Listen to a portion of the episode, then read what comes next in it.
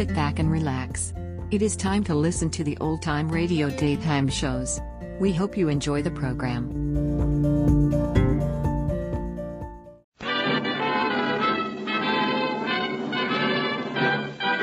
Standard of California, on behalf of independent Chevron gas stations and standard stations throughout the West, invite you to Let George Do It.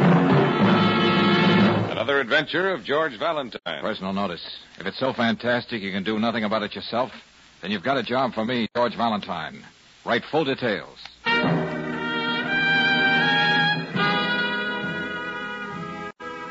Dear Mr. Valentine, the writing and rewriting of this letter has proved one thing to me. But I can't find the words to convey my desperation. Somehow, in a way I can't explain, my life has been touched by evil. Pure, undiluted evil. There is something here too strange for me to comprehend. Something unworldly. Unworldly almost. It is not only for my sake that I ask for your assistance, but for the continued sanity of my fiancé. Accept the enclosed check as a retainer, Mr. Valentine, and please call on me at once. And it's signed uh, Gilbert Dressler. Oh, this doesn't make sense, George. Well, it makes enough sense to show that Gilbert Dressler is pretty panicky. I know, George, but there's something too strange to comprehend. Unworldly. Sounds like he's having trouble with banshees. well, whatever his source of trouble, it's our source of income, Brooksy. but how do people let themselves get into this kind of situation? This kind of situation pays the rent. So let's go find out what's on Gilbert Dressler's unhappy mind.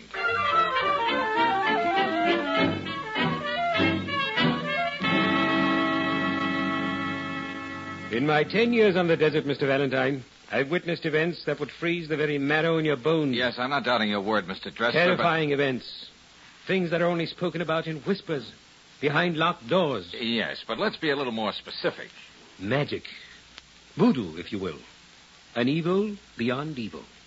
They're right here in your own city. But why are you hiring us? Yes, Mr. Dressler. You mentioned something about a fiancée in your letter. What about her? Yes, Gabrielle. I love her. Oh, we're sure of that, Mr. Dressler, but you also wrote something about fearing for her continued sanity. What makes you think her sanity won't continue? Margot. Hmm? Margot, what's that supposed to mean to me? Oh, forgive me. I was referring to Madame Margot. She claims she's a medium. I claim she's a purveyor of black magic. Well, now we're getting somewhere.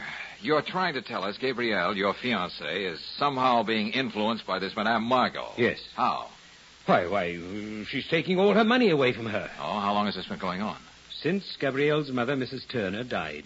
Oh, what happened? Mary Turner was cleaning her hunting rifle, and it went off. Very unfortunate.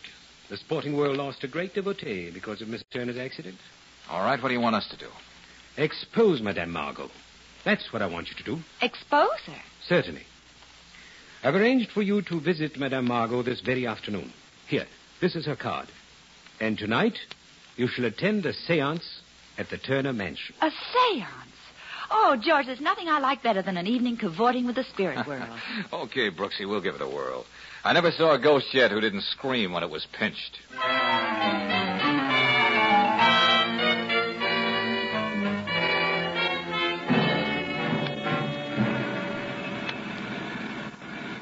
There's Madame Margot's place, George, 214. Yep, I'll pull up in front. Well, one thing I'll say for George. She's not squeamish about operating in a tough neighborhood. Uh-huh. Well, looks all very proper, Brooksy, even to the neat little sign on the window.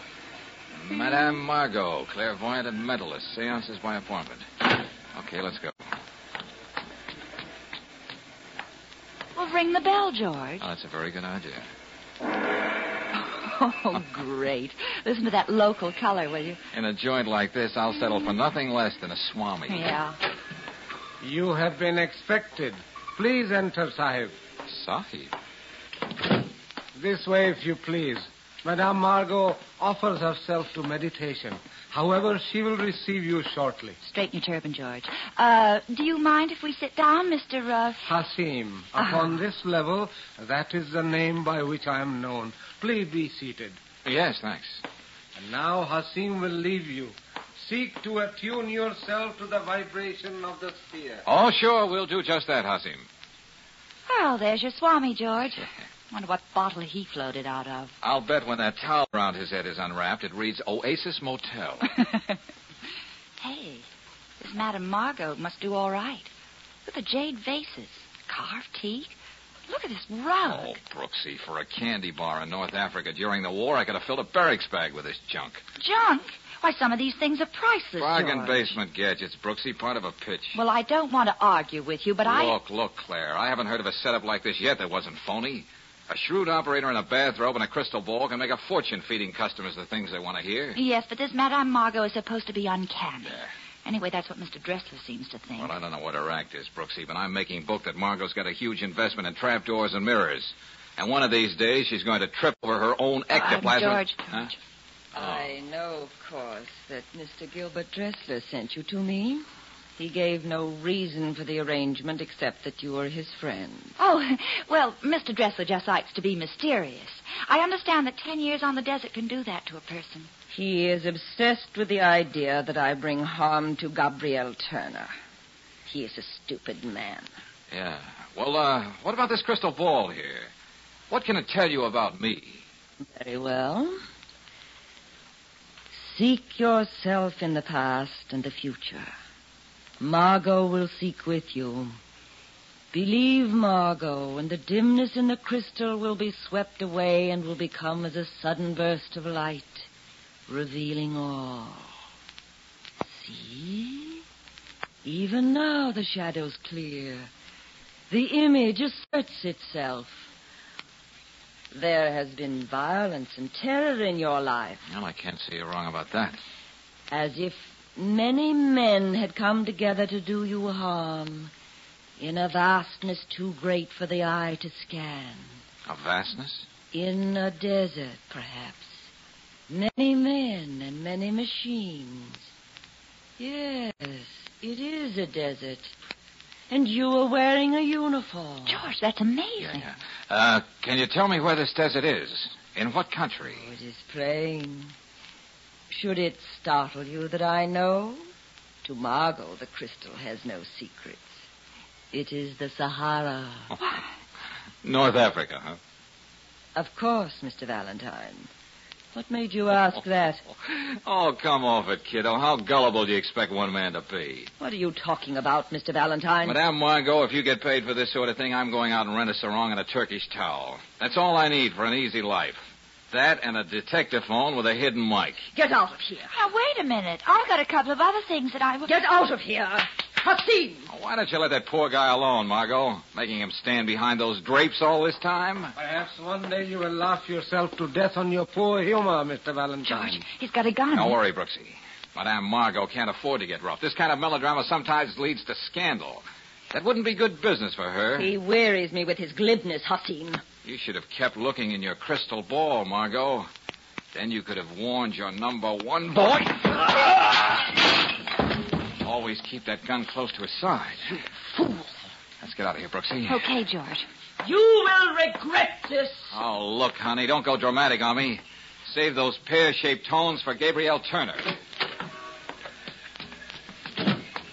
I don't understand, George. How did she know you were in North Africa? Because she had us tuned in with her little detector phone before she came into the room. Oh. Brooksy, when I was telling you about it, I lied to you purposely. I saw North Africa once from an airplane, 10,000 feet up at nighttime. Well, now that we know that Margot reads past, presents, and futures by direct wire, what are we going to do? Have dinner, Brooksy. Oh, fine. And we've got a date with a few assorted ghosts. Oh, fine.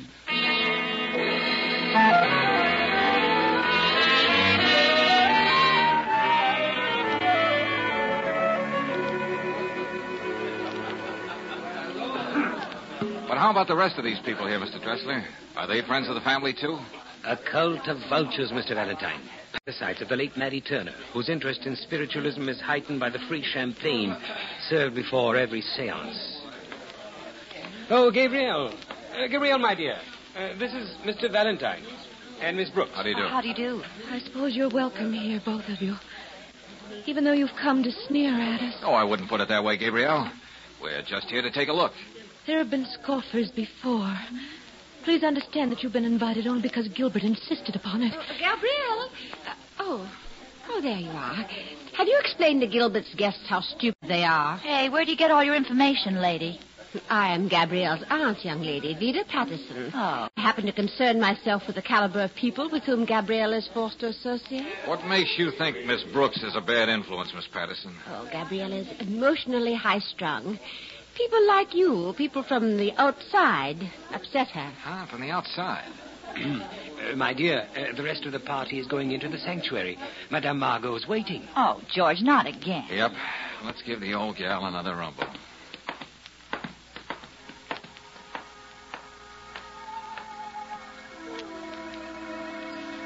Oh.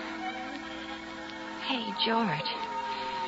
The hair on the back of my neck is going to look funny with my permanent. This thing is scary. Yeah, with all the trimmings. This sanctuary is a great backdrop for Dracula. Candlelight and polka music for a vampire. Have the courtesy to be quiet. Nothing must disturb Madame Margot while she reaches her control. Control? What's that? A voice, Miss Brooks. Margot's link with the spirit world. You'll see, it's very weird. The voice with which Margot speaks will not be her voice at all. Oh, Gilbert, why did you bring these people here? Hush, child, hush. There are alien presences here. Contact has been difficult, but there is a message to one who has traveled from a far place to be here. George. Listen. Listen. So many years. So much time. Gilbert. Listen to me, Gilbert. It's Janice. This is impossible. Please listen to me, Gilbert. Janice, what are you doing here? I thought you ran off to Cairo with Cecil. Rid yourself of those who would bring harm to Margot. They are evil. Remember, Gilbert, I've always known what's best for you, my dear. You haven't changed a bit, have you, Janice? Always showing up the wrong time and knowing what's best. Janice, go away. Get rid of them. Get rid of those who do us harm. You never told me about her, Gilbert. You never mentioned a girl named Janice. She was always interfering. Always. I hardly expected her to pop up again, my dear. There is another message here from one who has newly passed over.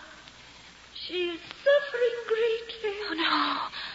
She has been murdered, shot. She suffers from the anguish of knowing her murder. Oh, no. I, I couldn't help it. I couldn't. Gabrielle, what is it, child? Her murderer has not been avenged. There is blood on the hands of one who has shed it. Listen. She is trying. Stop it! Make her leave me alone. I killed her. Of course I killed her. Leave me alone, all of you. Oh, George. I've never seen anything like this in my life. Yeah, this time, Brooksy, the spirits have the right word for it. Murder.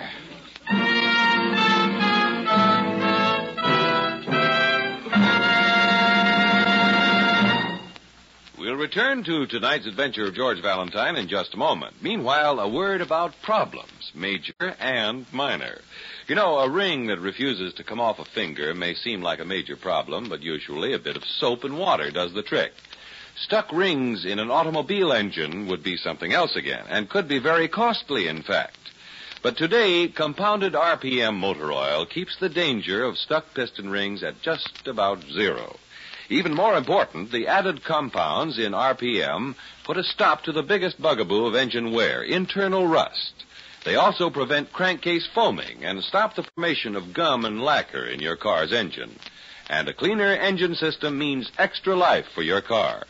Add up all these advantages of RPM motor oil, and it's easy to see why motorists choose RPM 2 to 1 over any other motor oil in the West. Try this premium quality motor oil tomorrow. Get RPM at standard stations and independent Chevron gas stations where they say and mean we'll take better care of your car.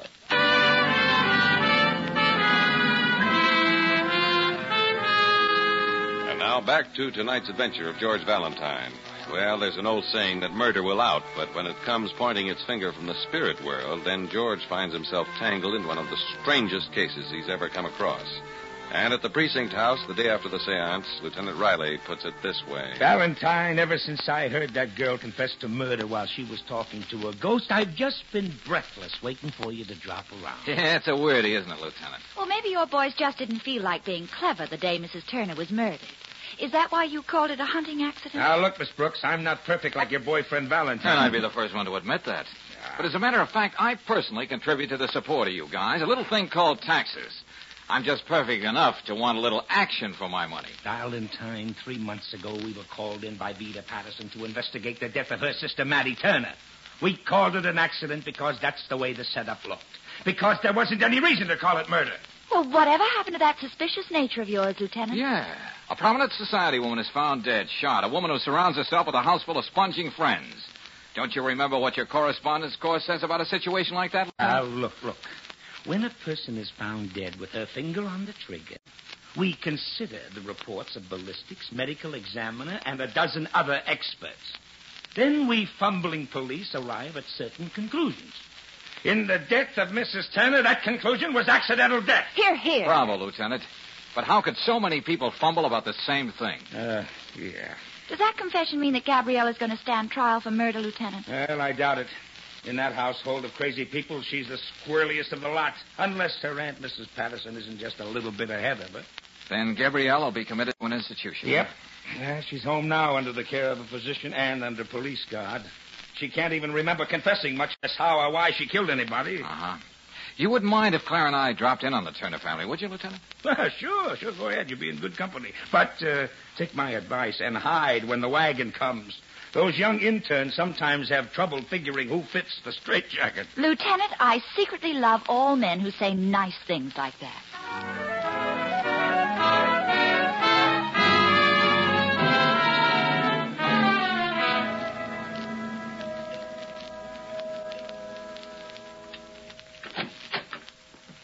Oh, it's you two. Beginning to hope that I'd only hired you in a dream. Look, Gilbert, let's both get real grown up and face facts. You really did hire me, and we're both stuck. I'm not in the habit of paying people who bungle their jobs. It must be quite obvious that I don't need your alleged services any longer. But we haven't finished our job, Mr. Dressler. So if you will return my fee, which you have not earned. Oh, yeah, yeah. Well, let's chat, Gilbert. Mind if we come inside? I certainly do. Thanks a lot. Close the door, Brooksy. Now, look, Gilbert, you hired me to do a job. I'm not backing out of it. Why should you? You admit you failed, don't you? You don't have much room to talk, Mr. Dressler. Who was that Janice you were talking to last night? Janice is dead. She died nearly ten years ago. Ten years. Then how did she I have... dislike to say it, but even I am now convinced that Margot is not a fraud.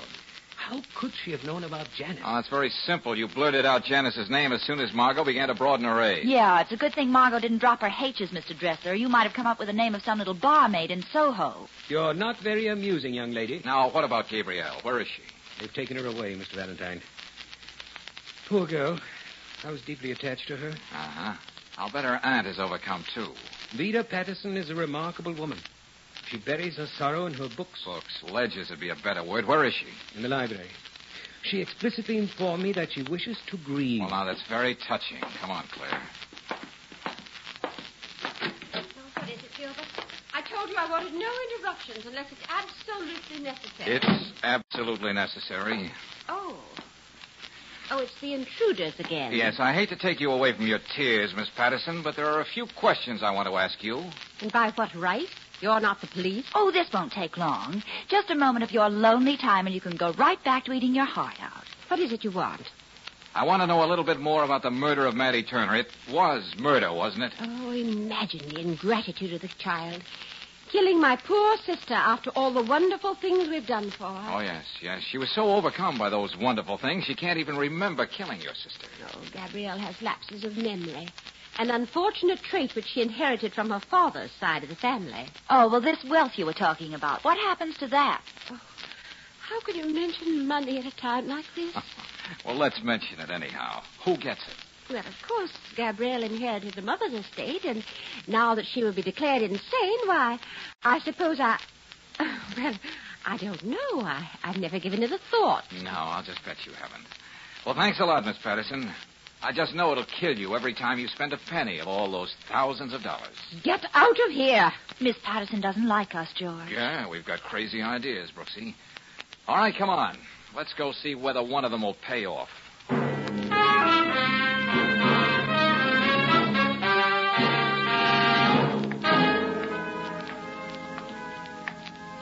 What makes people like that, George? Now, if you're talking about the zanies who wander in and out of the Turner mansion, the answer is money. From here, that's the only way the rag makes sense. Well, I don't want to crowd you with funnies, George, but there's Hassim again. Huh? Yeah, he's planted up ahead there. The corner of the house this time. How do you like that? See him in the shadow? Yeah. Let's find out what he's got on his mind. Still looks sinister, even in a pinstripe suit. Yeah. Well, Hasim, doing a little snooping on your own? You go to great lengths to involve yourself in difficulty, my rash friend. Brace yourself, Hasim. You're no friend of mine. Furthermore, you are in our way. George, and- he's still got that gun. Watch it, Brooksy. I pick up the gun quick. Yeah, George. Here you are. Yeah, you shouldn't carry such things around after dark, Hasim. And so it doesn't accidentally go off and hurt somebody, I'll just take out the clip. And the extra bullet in the chamber. You will be sorry you did this. There you are. Take your plaything. I'll keep the bullets. Now, why did Madame Margot send you here? I know nothing. You're so right. Okay, take off, Nature Boy. Beat it. I'm tired of playing patty cake with people out of storybooks. You know what? It adds up, Claire. It really does. It does? Huh? Brooksy, I want you to get down to headquarters as soon as possible. Tell Lieutenant Riley to get that whole crew together, all those pixies who were at the seance last night. Including the spirits, George? Including Gabrielle Turner. Tell the lieutenant to bring them all back to the sanctuary. But why? If there really was a murder, Brooksy, I won't be able to live with myself until I find out the reason for it. Right now, I've got a date with a crystal ball. And maybe I'll get a preview.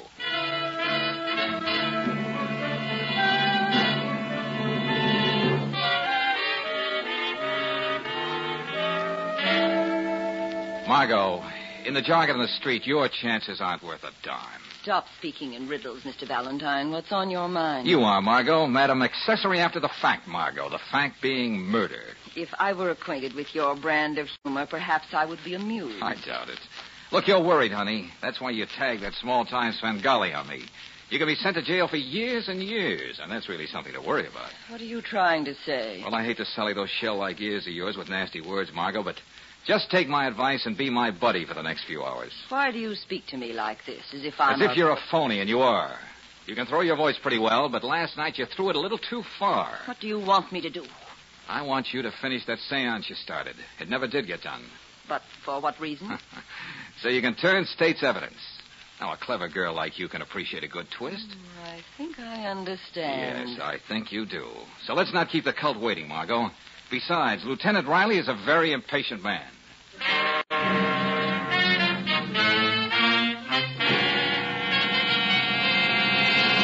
Valentine, if you can figure out how this girl murdered Mattie Turner by asking Mattie Turner how she did it, I'm going to turn in my badge, buy a turban and a crystal ball, and apprehend criminals while I sit in my easy chair. Just stick around, Lieutenant. This Margot will give you a lesson you'll never forget.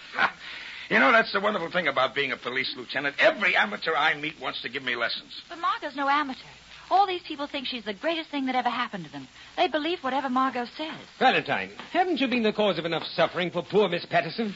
I feel it is my obligation to defend her against your ill manners. Yes, and I demand to know by what authority you have entered my house. Why have you brought Gabrielle here? I'll have the law. You already have it. Lieutenant, this is Miss Patterson. She lives here. You got troubles, Miss Patterson? Oh, why, why, why no, it's just that it's, it, it's Gabrielle. Gabrielle's okay. She's in the sanctuary with the doctor. I wouldn't worry about her. Maybe we'd better go in. Margot's had plenty of time to get wound up. Okay.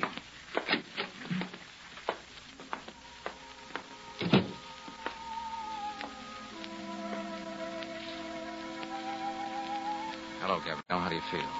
I don't understand. This all happened before, long ago. A very long time ago. Yes, now you're all right. Just take it easy. I really didn't mean to. I didn't hate my mother, you know. Just sit tight, Gabrielle. And whatever happens, don't say anything. You understand? Don't say anything. Of course. Of course, I understand. I killed her, but I didn't mean to. Tonight, for the last time, we seek to journey together into a strange land. A strange land where familiar faces and forgotten dreams dwell without perishing.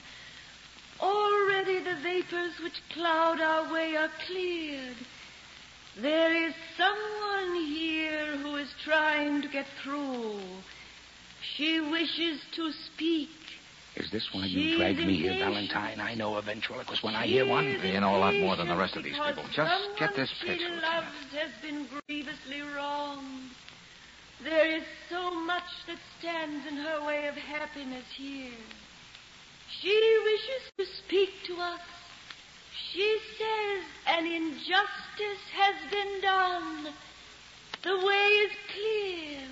Peace. Stop her. Can't you see this is a fraud? You don't know what you're doing. Send her back. Listen. You're breaking up the party, Miss Patterson. Why don't you relax?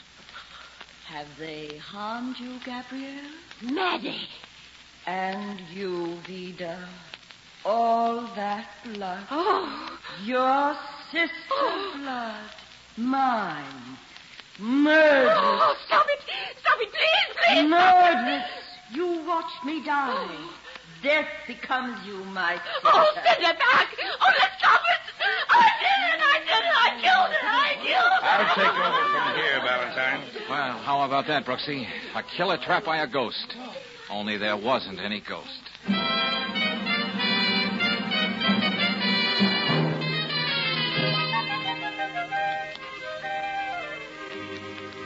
George, if I've got to say it, and I've got to say it, Huh? you're a genius. Oh, that's okay, Brooksy. You can say it. But all I had to know was that Margot was a phony, and Vida Patterson thought Margot was always on the level. Except once, that is. Astound me, genius. What do you mean, except once? Vida paid Margot to produce Maddie Turner and frighten Gabrielle into confessing. Well, why should Gabrielle confess to a murder she didn't do? Brooksy, there's a lot of evil people in this world. Vida Patterson is one of them. She knew her niece had a memory blank the night of the murder. So all this time, she's been making Gabrielle believe that she killed her own mother. So all you did was make Margot produce Maddie Turner again. Yep. Only this time, Maddie smoked. When Vida heard an imitation of her sister's voice, she thought it was the real thing. It was too much for her. Oh, well, there's just one thing I still don't understand, George. What happened when you went back to see Margot? Oh, she read my palm. Yeah, she said I had a wonderful heart line. Oh? Uh-huh. Margot looked at my hand and said I was a lover. Oh. Well, I got a pretty good heart line myself. Yeah? Look at it, George. Yeah. Do you know what I think, George? No, tell me what you think. Well, I think we ought to get our heart lines crossed and see what happens.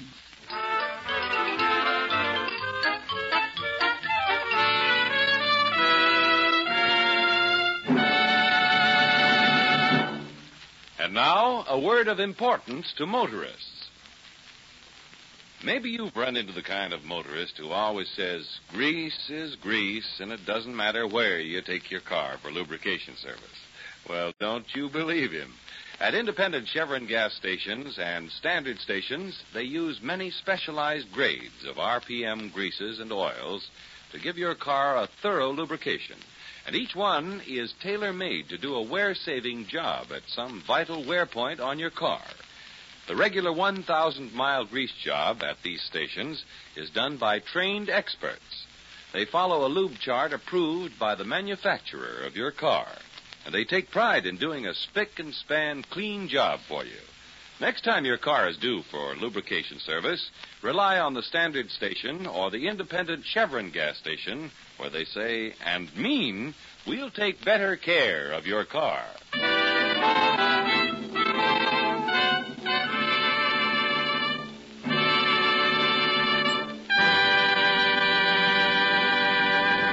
Next week, when you tune our way for another adventure of George Valentine, you'll hear. Hey, Brooksy, tell me something. Yes, George. How would you like to play Cigarette Girl at the Kit Kat Club tomorrow night? You mean in one of those fluffy short skirts and long black stockings? Yeah, the works.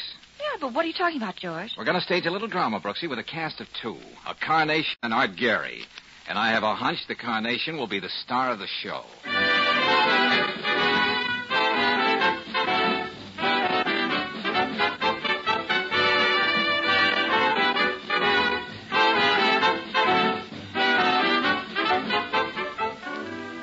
Tonight's adventure of George Valentine has been brought to you by Standard of California on behalf of independent Chevron gas stations and standard stations throughout the West. Let George Do It stars Robert Bailey as George with Frances Robinson as Claire. Wally Maher appears as Lieutenant Riley. Tonight's story was written by Morton Fine and directed by Don Clark. Also heard in the cast were Don Morrison as Gilbert, Irene Tedrow as Margot, Sarah Selby as Vida, Jeanne Bates as Gabrielle, and Lal Chand Mehra as Hasim music is composed and conducted by Eddie Dunstedter. Your announcer, John Heistand. Listen again next week, same time, same station, to Let George Do It. This is the Mutual Don Lee Broadcasting System.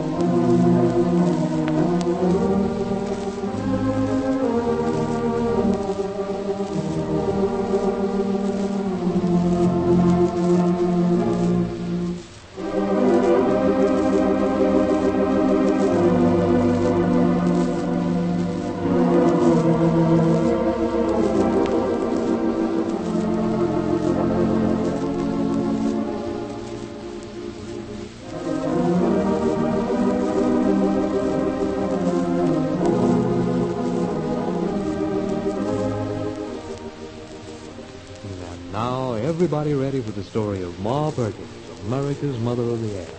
A homely hometown drama.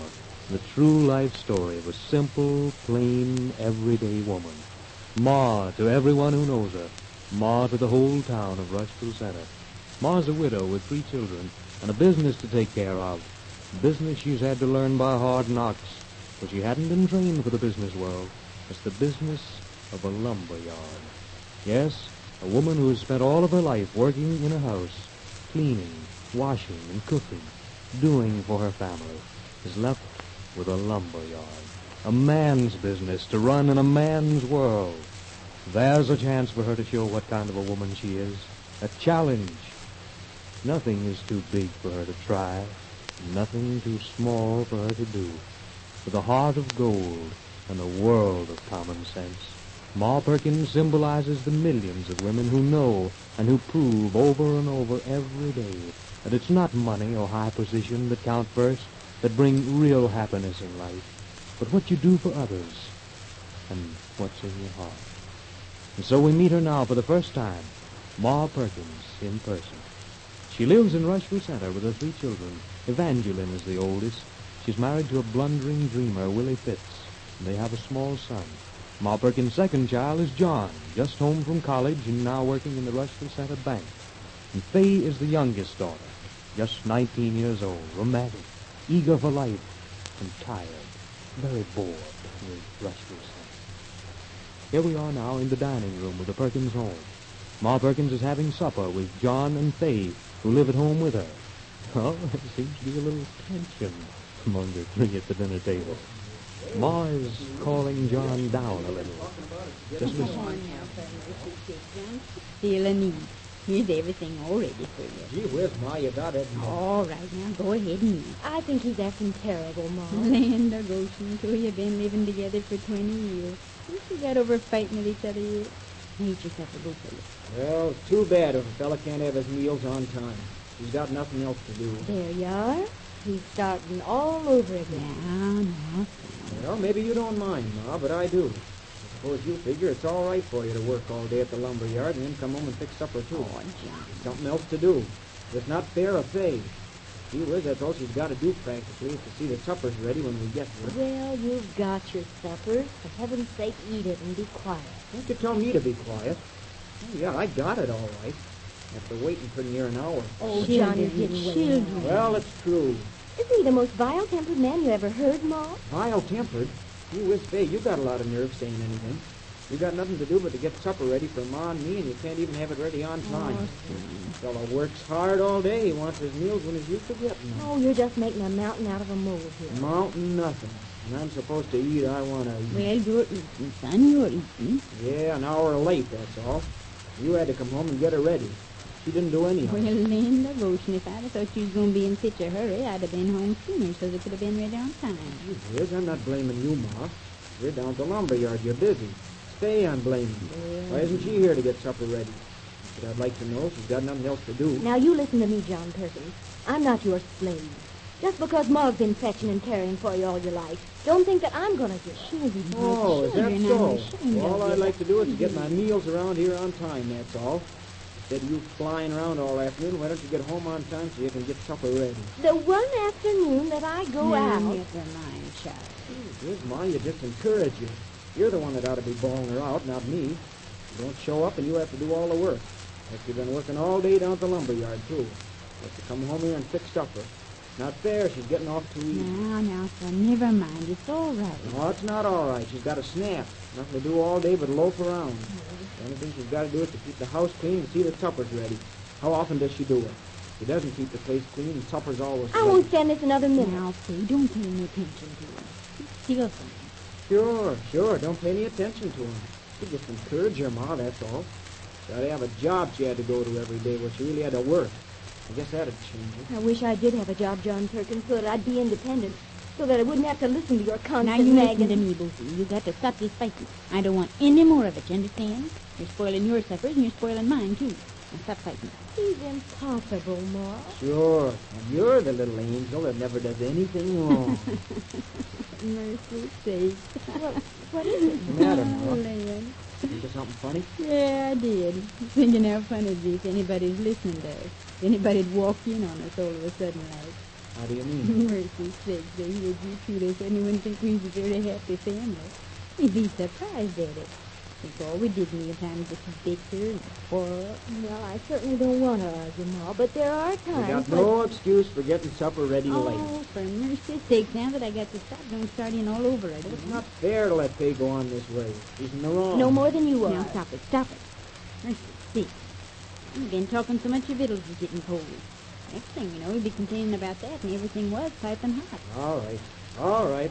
That's just like women. Stick together. I might have known it. I guess I know when I'm licked. Sometimes, John Perkins, you're just like the little boy I used to have to pull bodily out the cookie jar. Oh. That's just the way you're acting now. It's like you wanted a cookie, and I wouldn't let you have it. All right. All right, I'm done. I won't say anything more. I should think you wouldn't. Well, gee whiz. They keep still and let him alone. All right. How's the party feeling? Well, it was very nice, Ma. Party. Is that why we didn't get supper Now so late? You're all done for. Things at a party, you can't expect you to break away and spoil Oh, things. no. No, of course not. Don't make any difference if I have to wait for my supper or if you have to come home and do the cooking. That's what you're here for, and I don't count, that's all. Now, Ma, if he doesn't Now, stop... John, you leave Faye alone. Now, I know she's going to that party, and I said it was all right. If I know you was going to make such a fuss, I'd have been home earlier myself. I'm blaming you, Ma. Oh, please. Can't we forget about the whole business? Sure, sure. Just forget about it. You're in the wrong, but that's all right. We shouldn't talk about it. Now, it. son, keep still and eat your supper. You children been arguing long enough. I'm not going to stay here another single day. I see. Yeah, well, where are you going? That's what I'd like to know. Where could you go? You can't do anything. That's not true, John Perkins. I could go up to the city. There are lots of opportunities for girls in the city. Oh, I wish I could go. Did you say, John? I wish I could go to the city. Perhaps I could do something there. There's nothing for a girl in Rushville Center. It's just a sleepy, stodgy town. Oh, you wouldn't want to go away from home. I would, Ma, if I thought it meant it might amount to something. Don't I... worry, you won't. Oh, is that so? Well, I'm going to go, John Perkins, and you can't stop me. Oh, I'd love to, Ma. I'd love to go to the city. I was talking to Don Wallace about it. He told me to go. Don Wallace. Who's he? Oh, he's that young doctor, son. You know, the one that's working up at Dr. Cindy. Oh, yeah. He's going back to the city. That's where Faye has herself named the party son at Mary Wilson. He says I'm just wasting my time here in Rushville Center. He says I'd have more chance to do things up in the city. Oh, man, I go, Ma. I'd love to. Mercy sakes, child. I, I don't know what to say. You going to the city? How'd you get along? Oh, I could find work. I'm not afraid of that. There's millions of guys starving in the city. Well, I wouldn't. Huh. Don promised to help me if I ever came up. He's got friends, people he could introduce me to. And I could find work. I know I could. I could do office work. Ah, anybody that'd hire you to do office work would be crazy. That's not so, John Perkins. You think you're the only one around here that's any good. Ah, you doing office work. Well, you'd be afraid of getting your hands dirty. I would not. No, no, children, don't you just fight now. Oh, mayn't I go, Ma? Mayn't I go? Mr. Shakespeare, I don't know what to say. I hate to even think of you going When we went down to the station to see Don off, I said to myself, I'm going to be on that train someday. I'm going to the city. I'm going to get ahead. One of these women that wants a career, huh? Well, you certainly can't do anything in this stodgy, poky place like Rushville Center. Uh, you don't know when you're well off. At least you get three square meals every day and a place to sleep. I guess there's thousands of girls in the big city that are pretty close to starving. I wouldn't starve. Oh, I see. You're a whole lot different than the rest of them, huh? I don't think. Oh, don't pay any attention to him, Ma. Can't I go? My land, child, are you really serious about this? Yes, Ma. Yes, I am. Ah, she was down to see the railroad station today, and she saw the train pulling out, and so she thought she'd like to go somewhere too. That's not true. I want to go up to the city. I've wanted to go for a long time. Can't I go, Ma? See? I don't know what to Say yes, Ma. You sure you're serious? Of course, I want to go. Hmm. Oh, just think it over for a day or two. Oh, I've made up my mind, Ma. When? Listen. You and John go out and get the dessert now, like good children. All right.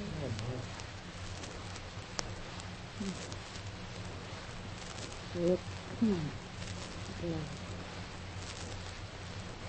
I haven't seen the signs for a long time. No. Really? But gloomy and the world wanting to get away with Yep.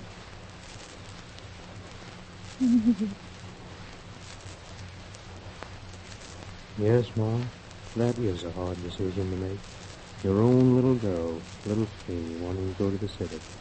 Mighty big moment in her life, Ma, and in yours. The moment that every mother has to meet sometime or other.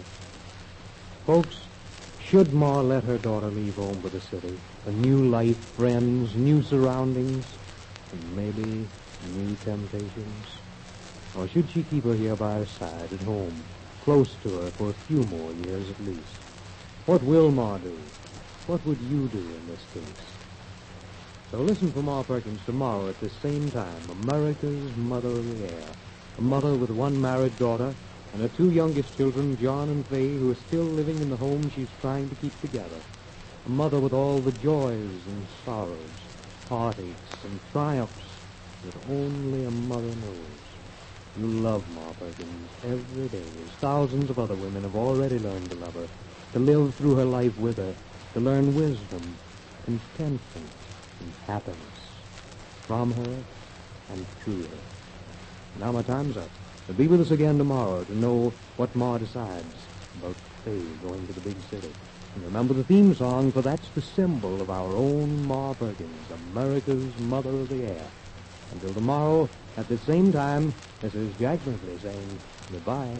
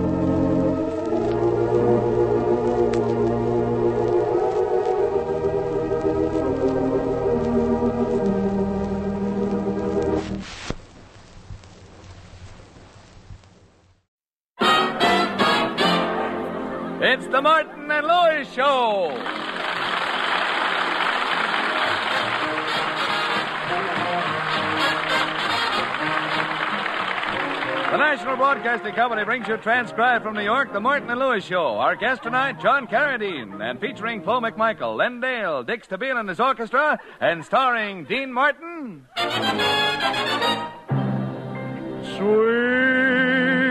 and lovely, sweeter than roses in May. And Jerry Lewis.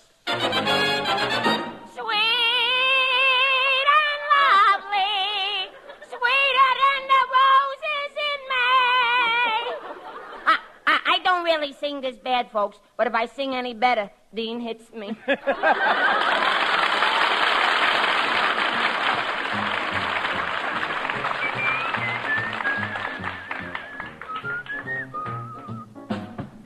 Candy kisses wrapped in paper mean more to you than any of mine. Candy kisses wrapped in paper you'd rather have them well any old time. You don't mean it when you whisper those sweet love words in my ear. Oh, the kisses wrapped in paper mean more to you than mine do, dear. You don't mean it when you whisper oh, sweet lover, in my ear.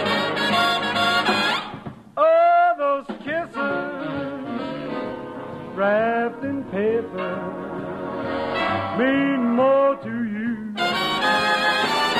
than mine do, dear.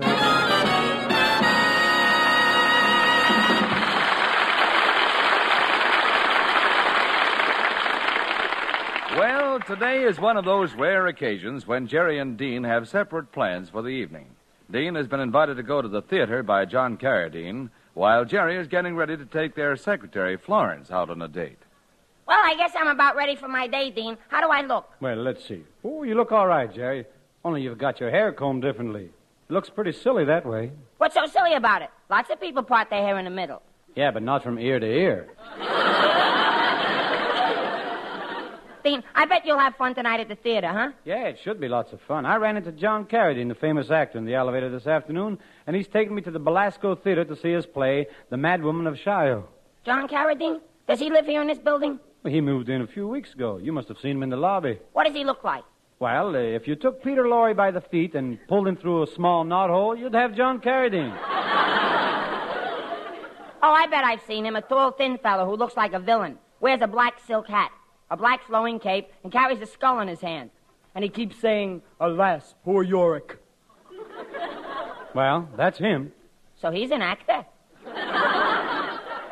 Well, of course he's an actor. A man going through the lobby with a skull in his hands. What else could he be? What else? Well, could be a guy going to a psychiatrist to have his head examined. I'll go see if I can comb my hair better. Uh, come in. Good afternoon. Who is it, Dean? It's John Carradine.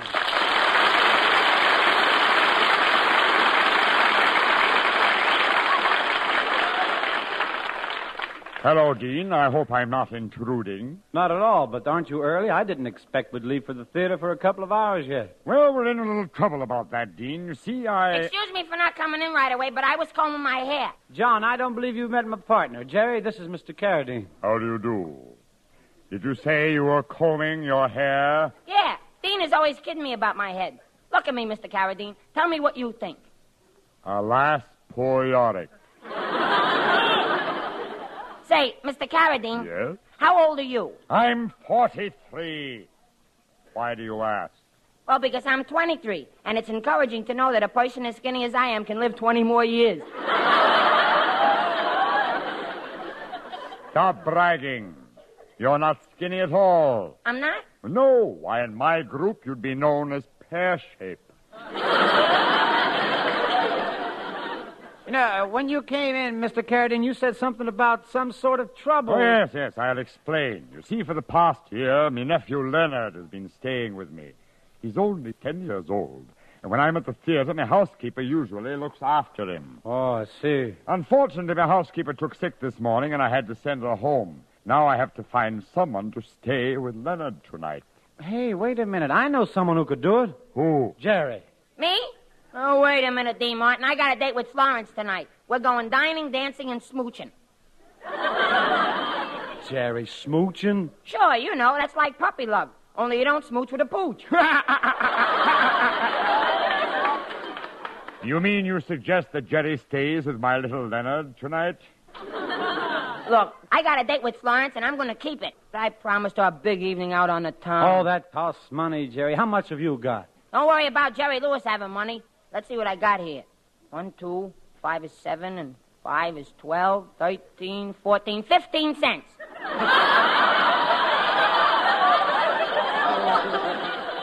Fifteen cents. Well, you can't do much dining and dancing on that. No, but boy, oh boy, what's smooching? Now, Jerry, if you'll take the job, I'll give you five dollars now, and when I return from the theater, I'll give you ten dollars more. Wow, fifteen dollars. You could go out tomorrow night, Jerry, and have a real big time. yeah. Hey, Dean, how many times does 15 cents go into $15? A hundred times. Wow. Tomorrow night, me and a hundred girls. I don't know if I'll have enough smooching to go around. Then it's a deal? Yeah, it's a deal. I'll go pick up Florence, and we'll come back to your apartment as soon as we can. Well, it was certainly nice of Jerry to agree to stay with Leonard tonight. Now I can go to the theater without worrying. I hope. Well, you don't need to worry about Jerry. I only hope he'll have something in common with Leonard. Even though he's only ten years old, Leonard's a very intelligent lad. You see, my nephew is quite brilliant. In fact, he has a near genius IQ rating of 204. Well, Jerry took an IQ test last month. Uh, what was Jerry's score? 16 points below Howdy Doody. Come, Dean, let's go down the hall to my apartment. I'll get ready for the theater, and you can meet Leonard. Okay. And by the time Jerry and Florence get back, it'll just about be time.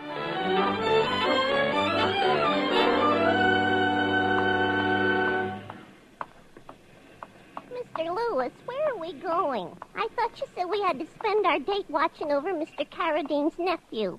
We do, Florence, but I want to stop in his toy store down the street. You see, Mr. Carradine gave me $5 advance. So I'm going to buy this kid some toys and be sure I make good. Gee, I'm happy just being with you. I like everything about you. You're tall and handsome. And you don't mind my haircut? Oh, I like it. Sometimes I just sit home at night thinking about you and running my fingers through a scrub brush. Here's the toy shop. Let's go in. Gee, look at all the toys. You know, when I was little, I didn't have any toys. All my father ever gave me to play with was a monkey wrench and a rubber sink plunger. A monkey wrench and a rubber sink plunger? Yeah, he was disappointed because I was a girl. What he really wanted was a plumber. What he really wanted was a plumber. sure. Florence. what a childhood you must have had, huh? Yeah, while all the other kids were out playing spin the bottle, I was home playing unstop the drain. hey, isn't that a salesman over there? Well, well, hello. Can I help you folks? Yeah, we'd like to see some toys. Yes, for a little boy. For a little boy, huh? Tell me, are you the mother? What a silly question. Are you the mother? Oh, Mr. Lewis, stop laughing and tell him you aren't.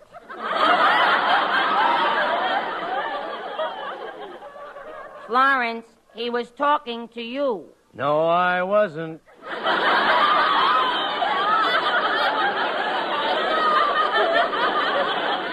Never mind the wisecracks, mister. Here's something nice for a little boy. The Rita Hayworth kit. A Rita Hayworth kit for a little boy? Sure, Florence. See what it says on the box? The Rita Hayworth kit. Paste it together and be the first kid on your block to become an Indian prince.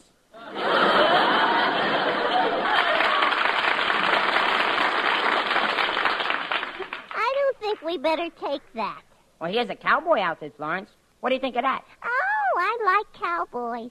My favorite movie actor is the king of the cowboys, June Autry.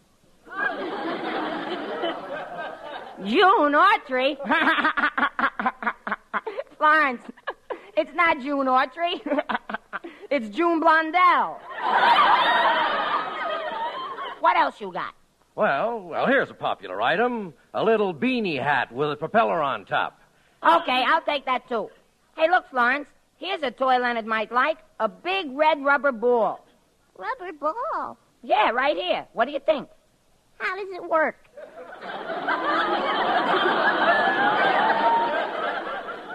How does a rubber ball work? Florence, that's a silly question. A rubber ball works like, well, well, well you take it and, uh, you, uh, you hold it and you'd think they'd have a book of instructions with these things, wouldn't you? You know, I think a ten-year-old boy would like something that's simple and pretty, like this automobile. Doesn't this look good? Yeah. How much is this car, clerk? Twenty million dollars. Twenty million dollars. Certainly. That's the original Tucker.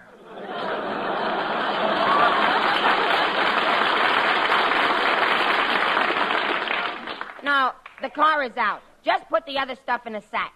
Come on, Florence. We better get back to Mr. Carradine's apartment. Let's hurry. Fifteen dollars is fifteen dollars, you know.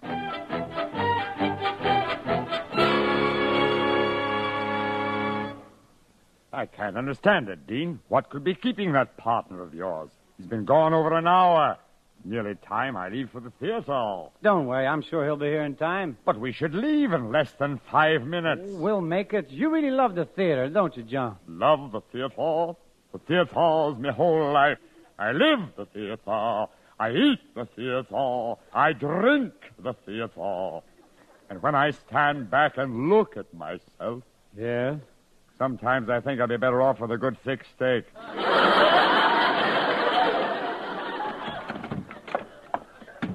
Ah, good evening, Uncle John. I have terminated my nap. Very good, Leonard. Come over here. Dean, this is me pride and joy, me little nephew, Leonard. Leonard, I want you to meet a friend of mine, Dean Martin. How do you do? Well, hello, Leonard. You see, Leonard hasn't been exposed to the world at all. In fact, the only things Leonard really cares about are literature, the theater, and classical music. He's probably the best informed ten-year-old in the world. Gosh, Leonard doesn't sound like a normal kid at all. Tell me, Leonard, do you believe in Santa Claus? Santa Claus? I don't even believe in Clifton Fadiman. You see, I'm training Leonard for the legitimate theater, or perhaps even the concert stage. By the way, Mr. Martin here's a singer, too. Oh, really? I'd love to hear you sing something, Mr. Martin. Well, I guess it would be all right. We gotta wait till Jerry gets here anyway.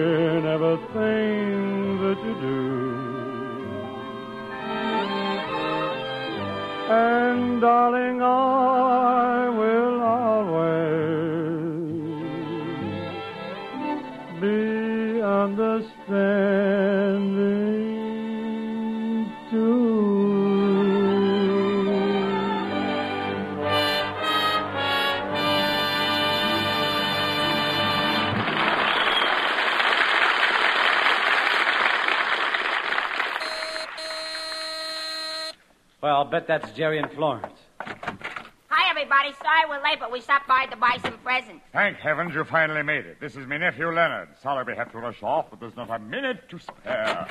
Well, bye, everybody. Now, listen, Jerry, you got to do a good job now. I will, Dean. So long. Come, Dean, or I'll be late for my performance. To be or not to be, that is the question. Well, Leonard, here we are. I'm Jerry Lewis. This is my date, Florence. We're going to stay with you tonight till your uncle comes back. So as long as we're going to be together for a while, let's be friends, huh? Why, of course, Mr. Lewis. That's better. Look, Florence and I brought you some nice toys. Here, I'll open it for you. There. Like it? What in the world is it? It's a beanie hat with a propeller on the top. Oh, I see. Yes. It's a very interesting application of the theory force of gravity used in the science of aerodynamics. That's this thing. Certainly. Leonard, that's not it at all. Kids put these on their heads and run, and the thing on the top goes around, and they're crazy about them. Why? Why? Well, all kids think it's uh, well, it's a novelty. It's a new gimmick. You see it, uh, you know. But this is a hat with the thing. You run around with it and it spins. It's so much fun. And well, you wear it, and it's not only, but it. I wish I was dead. Mr. Lewis, I appreciate the thought behind your gift, but I think you'd better keep it. You'd enjoy it more than I would. Oh, that's silly. Beanie hats are just for kids. But what I want to know, Leonard, is how come you know about such things as aerodynamics? Oh, I've had a most thorough education. By the time I was seven, I had mastered algebra, trigonometry, calculus, and the rudiments of Chaucer. By the time I was seven, I could make a run of 12 in three cushion billiards. That's nothing. When I was seven, I could unstop a sink. Well, I've never had a chance to study those arts. I've led a very sheltered life. Uncle John has always wanted me to be a great classical actor. He's raised me on Shakespeare. Goodness, couldn't he afford milk? I was referring to Shakespeare, the author. If you know Uncle John, you must know Shakespeare's poetry. Oh, his poetry. Sure, I'm hep to his jive. Taboo or not taboo, that is the perfume. Mr. Lewis, my uncle told me that you work in a rather low and cultured type of entertainment known as a nightclub. That's right, Jerry Lewis. I do a little singing, tap dancing, tell big jokes, kill the people. I can see that Uncle John was right. It's obvious that the hypertension of your environment is causing your frantic, neurotic behavior. Are you for real? Oh, my, look at the beautiful piano over there. Do you play, Leonard? Naturally.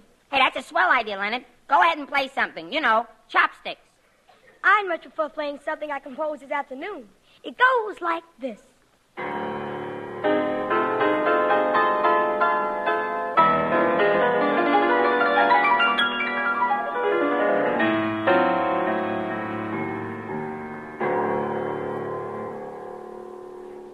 Boy, I can hardly wait till Spike Jones gets his cowbells into that. Frankly, I like the more popular stuff by Irving Berlin, Richard Rodgers, Cole Porter, and Sam Hockenhaven. Sam Hockenhaven, who's he? My barber, he hums when he's cutting. I'm afraid my training has been towards the classical type of music. Oh, that classical stuff is okay if you care for Fred Waring.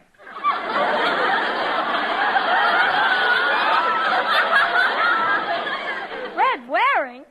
I mean the real classics. Ludwig von Beethoven, Felix Mendelssohn, Sam Hockenhaven. Sam Hockenhaven. Sure. I get haircuts too, you know. Hey, I see you got a checkerboard over on the table there, Leonard. Oh, yes. Uncle John and I like to relax after dinner with a game or two. Oh, boy, checkers is my game. I'm a real champ. You won't stand a chance with me. You want to play one quick game, Leonard? All right. Here's the board. Oh, boy, there, hot dog. There's nothing I like better than checkers. I'm a whiz at it. Okay, I'll go first. There. All right. I'll move here. You moved right in where I can jump you, Leonard. Well, did you put yourself in a trap that time? I'll just take that man there. Okay, Leonard, your move. All right.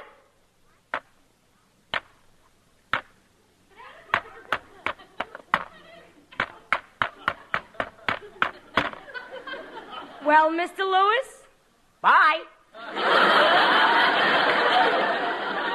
If it's all the same to you, Mr. Lewis, I just as soon read. Yeah, sure, Leonard, sure. While you're reading, I'll sit on a sofa and talk to Florence. Florence, come on over.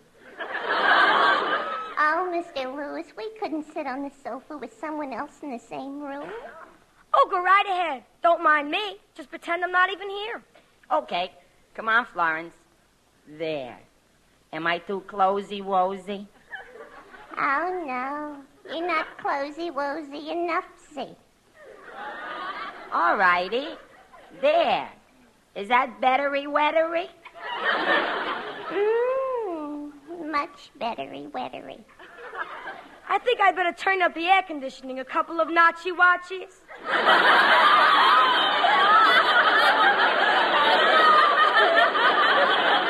Mr. Lewis, I think he's awfully fresh. Yeah, he is, Florence. Gee, Leonard, I never met a kid like you before. You're missing out on a lot. Now, take me. I grew up like any other kid. I went to see movies, vaudeville. I learned to tap dance and sing, just like Al Jolson. And who was Al Jolson? He's the Herbert Hoover of the singing racket. Well, Uncle John has always frowned upon vaudeville. Nonsense. Vaudeville was where our big stars came from. Gee, didn't you ever hear Al Jolson sing a real low-down number? I don't believe so. Or Bill Robinson tap dance? No, but I'd sure like to learn. That's easy. I'll teach you. Come on, help me move this rug back, and I'll show you. There. Now, here's a simple little step that's very easy. Watch.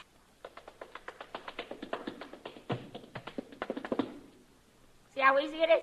Oh, boy, am I going to love this. Let's try it together. Boy, will Uncle John be surprised when I show him what I've learned.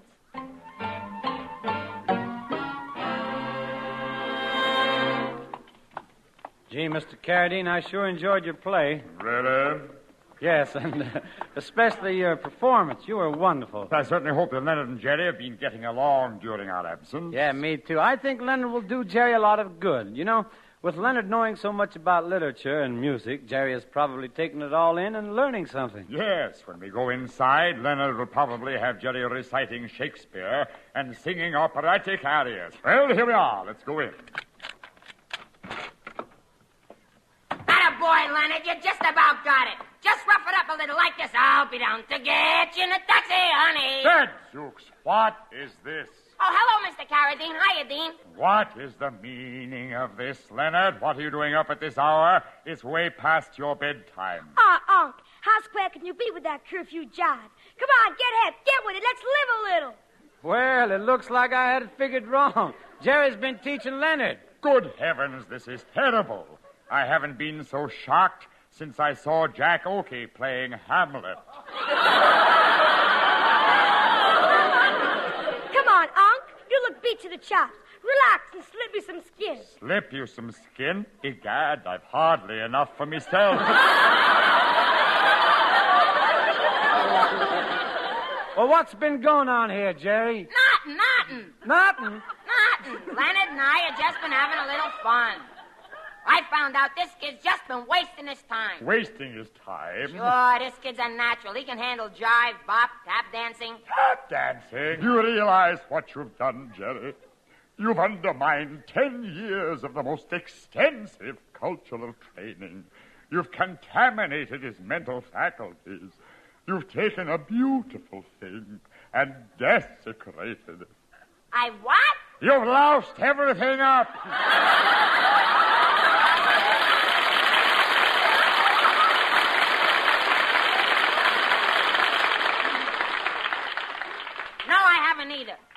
what I've taught little Leonard about singing. I'll put the record on, Leonard, and you show your uncle. Read, man. Solid.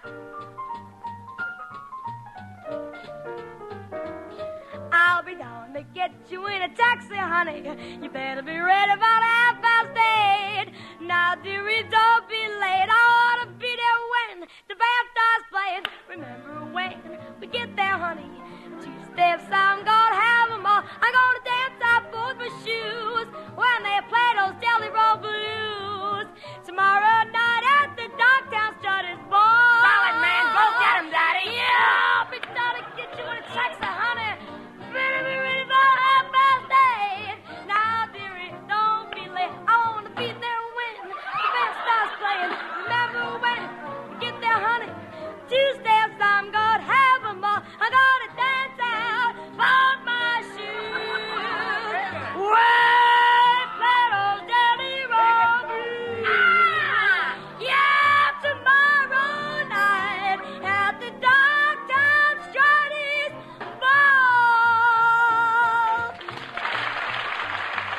Gadzooks, this is terrible. This is the worst thing that's happened to the American theater since Abbott met Costello. Come on, Len. We'll show 'em our tap routine. Okay, Jerry, hit it, son.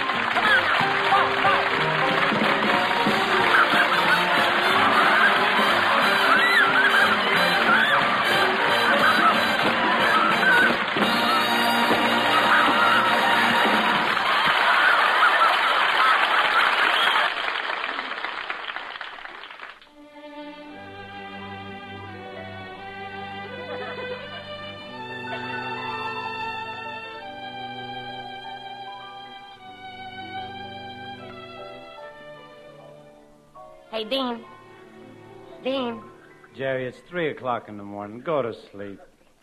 Okay, Dean. Hey, Dean. What? Was Mr. Carradine sore after I left and took Bronx home? No, Jerry, Mr. Carradine's a nice guy. He even admitted that you were right and that maybe he had been bringing Leonard up too much on the cultural side. I'm glad, 'cause that Len is really a nice kid. Yes, Jerry. Now, will you please go to sleep? Okay, Dean. Dean. what? Only one more thing. Will you please move your bed a little further away from mine? Why? Well, when you snore real hard, the wind spins the propeller on my beanie hat and wakes me up. Oh, Jerry, good night. Good night, folks. Thanks, John Carradine. And thanks to little Lendale, too. See you folks next week, we hope. Goodbye.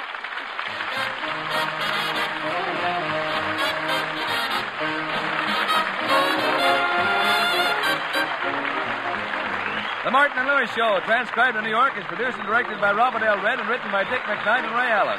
Next Tuesday, our guest will be Ralph Bellamy. This is Ed Herlihy, suggesting you tune in to your NBC station each Tuesday evening at the same hour for the Martin and Lewis Show.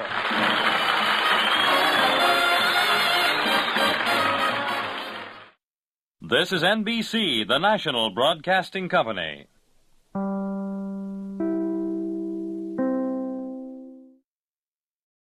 Your Coca Cola bottler presents Claudia.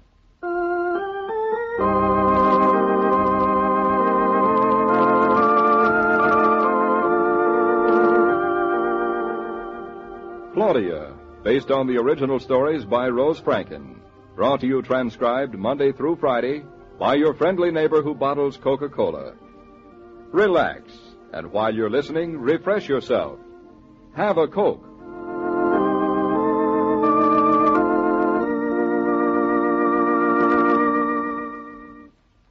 And now, Claudia.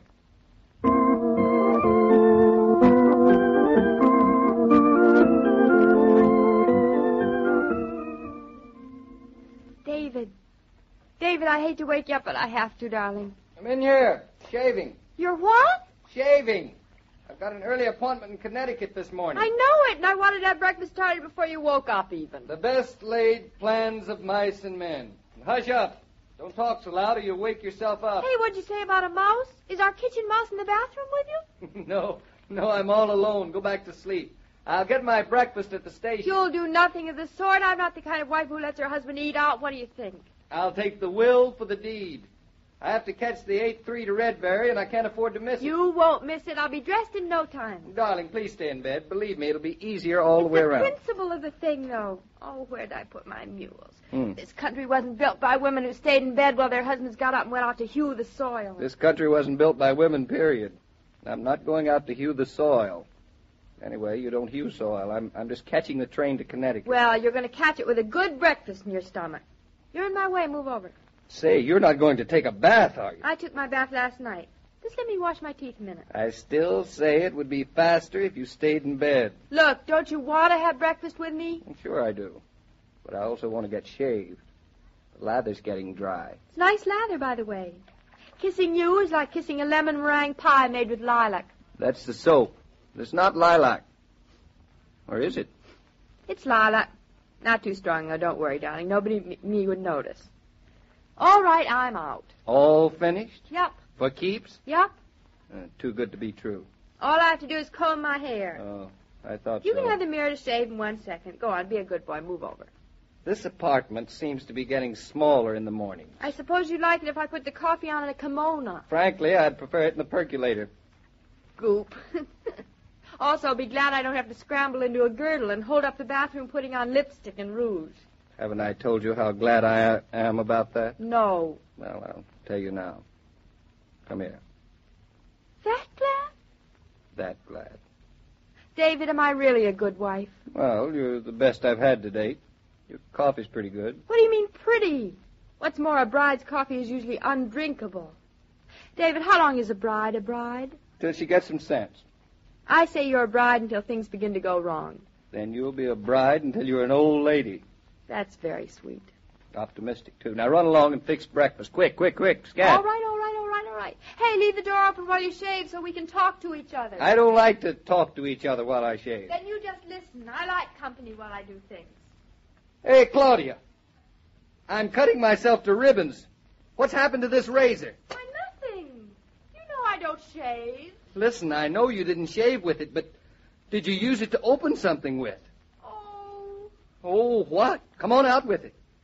well, there was a little paint on the windows yesterday. Say no more, Claudia. There is one thing inviolate to a man, and that's his razor.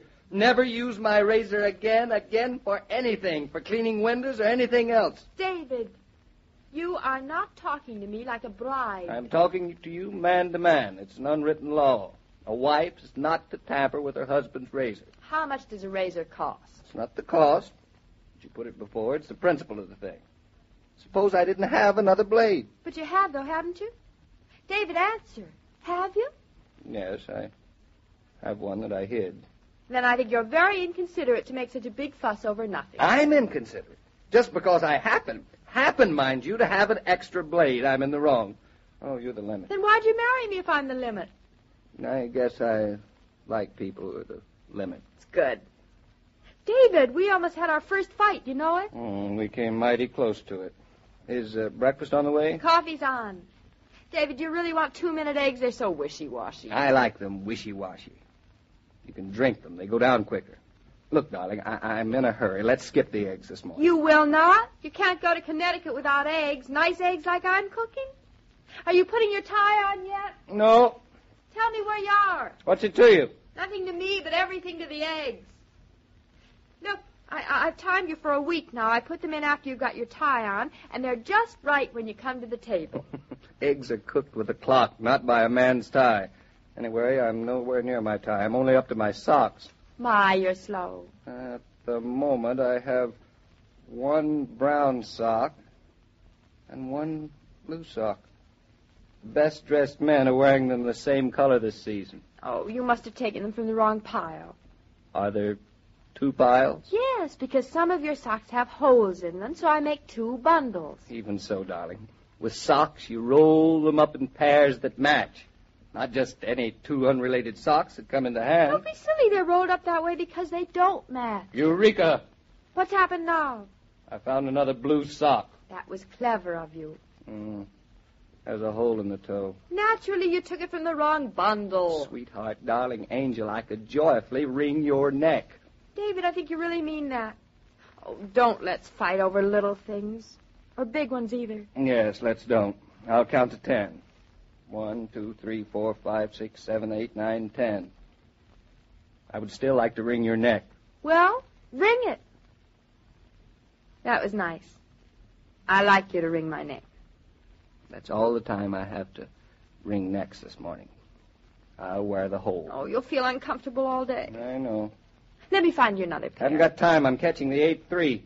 Toss me my tie and hustle with uh, hustle with that breakfast. It's ready. No, stop joking. I, I'm really in a hurry. I'm not joking. It's ready. I always put everything out the night before, even the table set. I'm surprised you don't make me eat my breakfast the night before. So you know, it would give us more time in the morning to have breakfast behind us. I think it would be better just to let things go along in their old humdrum way. Look, darling, you're underfoot like a puppy. Now scat, scat, scat. Scat is for cats. I wonder what's for dogs. I never thought of it. Remind me to figure it out tonight. Now come along to breakfast. Doesn't the coffee smell good? Yeah, it smells pretty strong. Oh, David, What? it's boiled away. Well, never mind, darling. It's all right. But I do mind you can't go off without coffee. I'll add water. I don't like coffee with water added. You'll never know it. But I do know it. I'll just have my eggs and cereal. No cereal, it's prunes this morning. Prunes. I did not get married to eat prunes. Mama told me to give them to you once a week. They have iron or something in them. That is the first nasty thing your mother has ever done to me. Now just wait till I see her. Just wait. Then what will you eat? The eggs will be enough. Here, I'll. Oh, ooh, they're hot. They just came off the stove. What do you expect? Hey, hold on.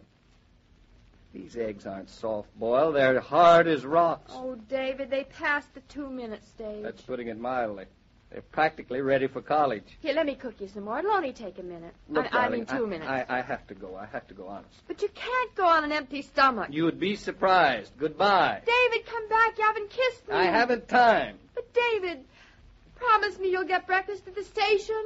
That's what I wanted to do in the first place.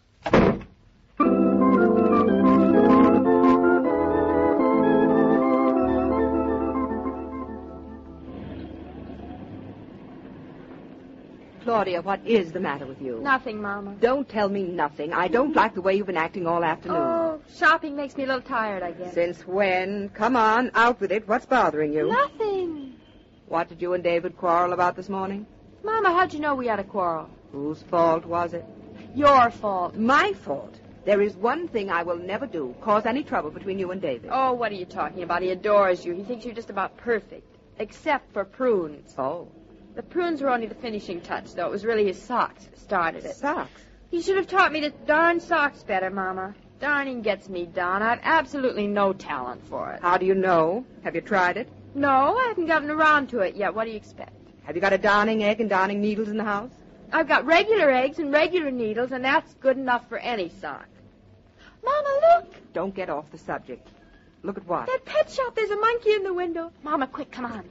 Stop pulling at my elbow. I am not interested in monkeys. What I am interested in is buying some darning cotton to patch up your marriage. Well, wait a minute. Just look at him, can't you?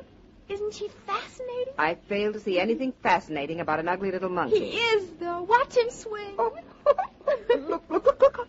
Look at him turn his somersault. Oh, Claudia, look. I do not like monkeys. They're dirty and they're homely. Of course they're homely. That's what's so cute about them. I'm going in the shop a minute. You're going to do nothing of the kind. Silly as no law. Guess just looking around. There ought to be. Claudia, come back. You go buy some darning cotton. I'll meet you later. You're not fit to be trusted in the pet shop alone. Oh, wait for me. I'll go in with you.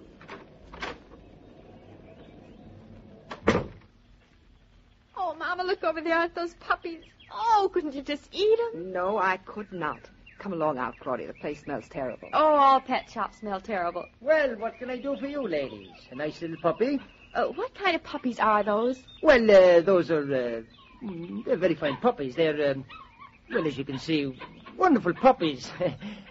Their mother was a nice puppy, too. Oh, they're adorable, but I, I can't seem to place the breed. Well, like I told you, miss, they're just puppies and they're going to grow up to be uh, just dogs. You know, some of the best dogs there is is, uh, uh, well, it's just dogs. Uh, my husband wouldn't like a small dog, but I am interested in the monkey in the window. Oh, that's a nice monkey, that is. Do they make good pets? Depends if you like monkeys. Some people like monkeys. I just sold one to Leola Day, the picture actress. She likes monkeys. My daughter isn't a picture actress. Besides, I heard that monkeys bite. No, this here monkey only bites men. He likes ladies, all right, but it's funny how we just don't like men. All David would need would be to come home after the prunes and be bitten by a monkey in his own house. Now, come on, let's go. Hey, Mama, wait a minute. Uh, do you think there's any chance that those puppies might grow up into big dogs? Well, lady, that's anybody's opinion, but I'd say they'd grow up small. Looking at them, you sort of get the idea that a cocker spaniel is about their biggest ingredient. Uh, then I, I won't even get friendly with them. Of course, one of these might. Uh, uh, no, no, no, I, I, I guess not. Uh, lady, you wouldn't want a really big dog now, would you? Sure, have you got one here? No. Thank heavens. Not here, I mean, but out on my place in Long Island, I've got a great dog. What kind of a great dog? Lady, there isn't any use describing this dog I'm speaking about.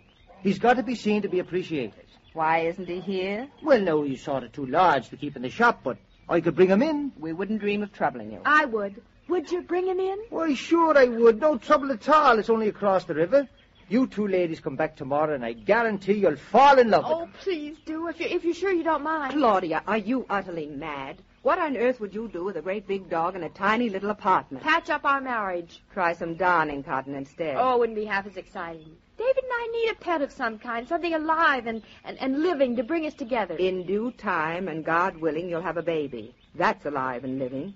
Can't you wait until then? Oh, we'd have to wait too long. But we can have the dog tomorrow, Mama. He's just across the river.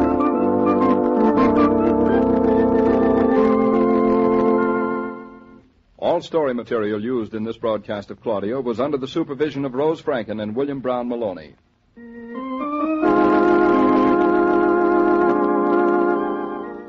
When you have young folks in the family, you just can't tell when they'll be trooping home with their pals. But you sure can tell that they'll be heading straight for the refrigerator to get out the frosty bottles of Coca-Cola. Now that there's more Coke available, keep your icebox stocked up. Every day, Monday through Friday, Claudia comes to you transcribed with the best wishes of your friendly neighbor who bottles Coca-Cola. So listen again tomorrow at the same time. And now this is Joe King saying au revoir and remember, whoever you are, whatever you do, wherever you may be, when you think of refreshment, think of Coca-Cola. For ice cold Coca-Cola makes any pause the pause that refreshes.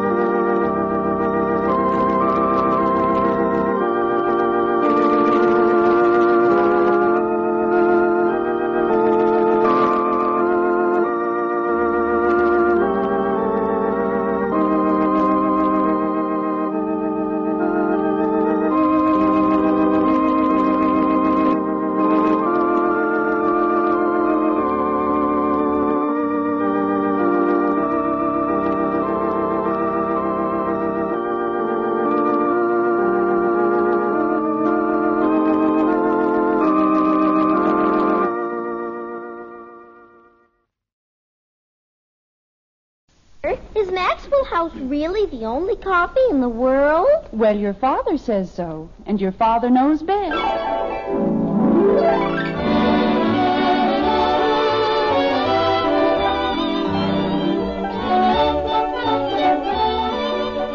Yes, it's Father Knows Best, transcribed in Hollywood, starring Robert Young as father. A half hour visit with your neighbors, the Andersons. Brought to you by America's favorite coffee, Maxwell House. The coffee that's always good to the last drop.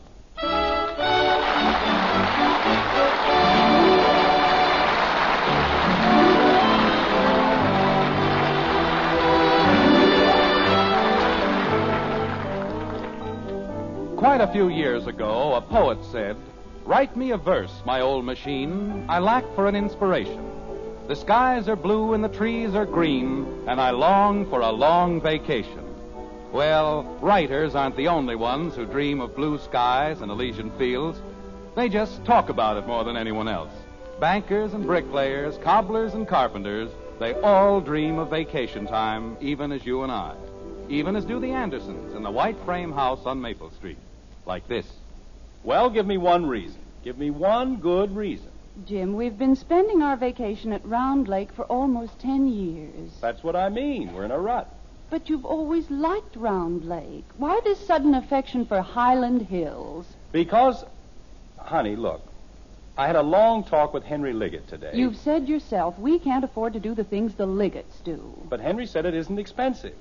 Maybe a little more than Round Lake, but uh, not much. I like Round Lake. It's small, it's informal. And you've always liked it, too. Margaret, it isn't that I don't like Round Lake. It's just that, well, you mustn't forget that we're getting ahead in Springfield. I'm a successful businessman. I've got to conduct myself like a successful businessman. There's a certain uh, dignity about Highland Hills. Father, What is it, Betty? did you remember to pick up my blue dress at the cleaners? It won't be ready until tomorrow. He said he'd have it today. Remind me to call my lawyer in the morning. We'll sue.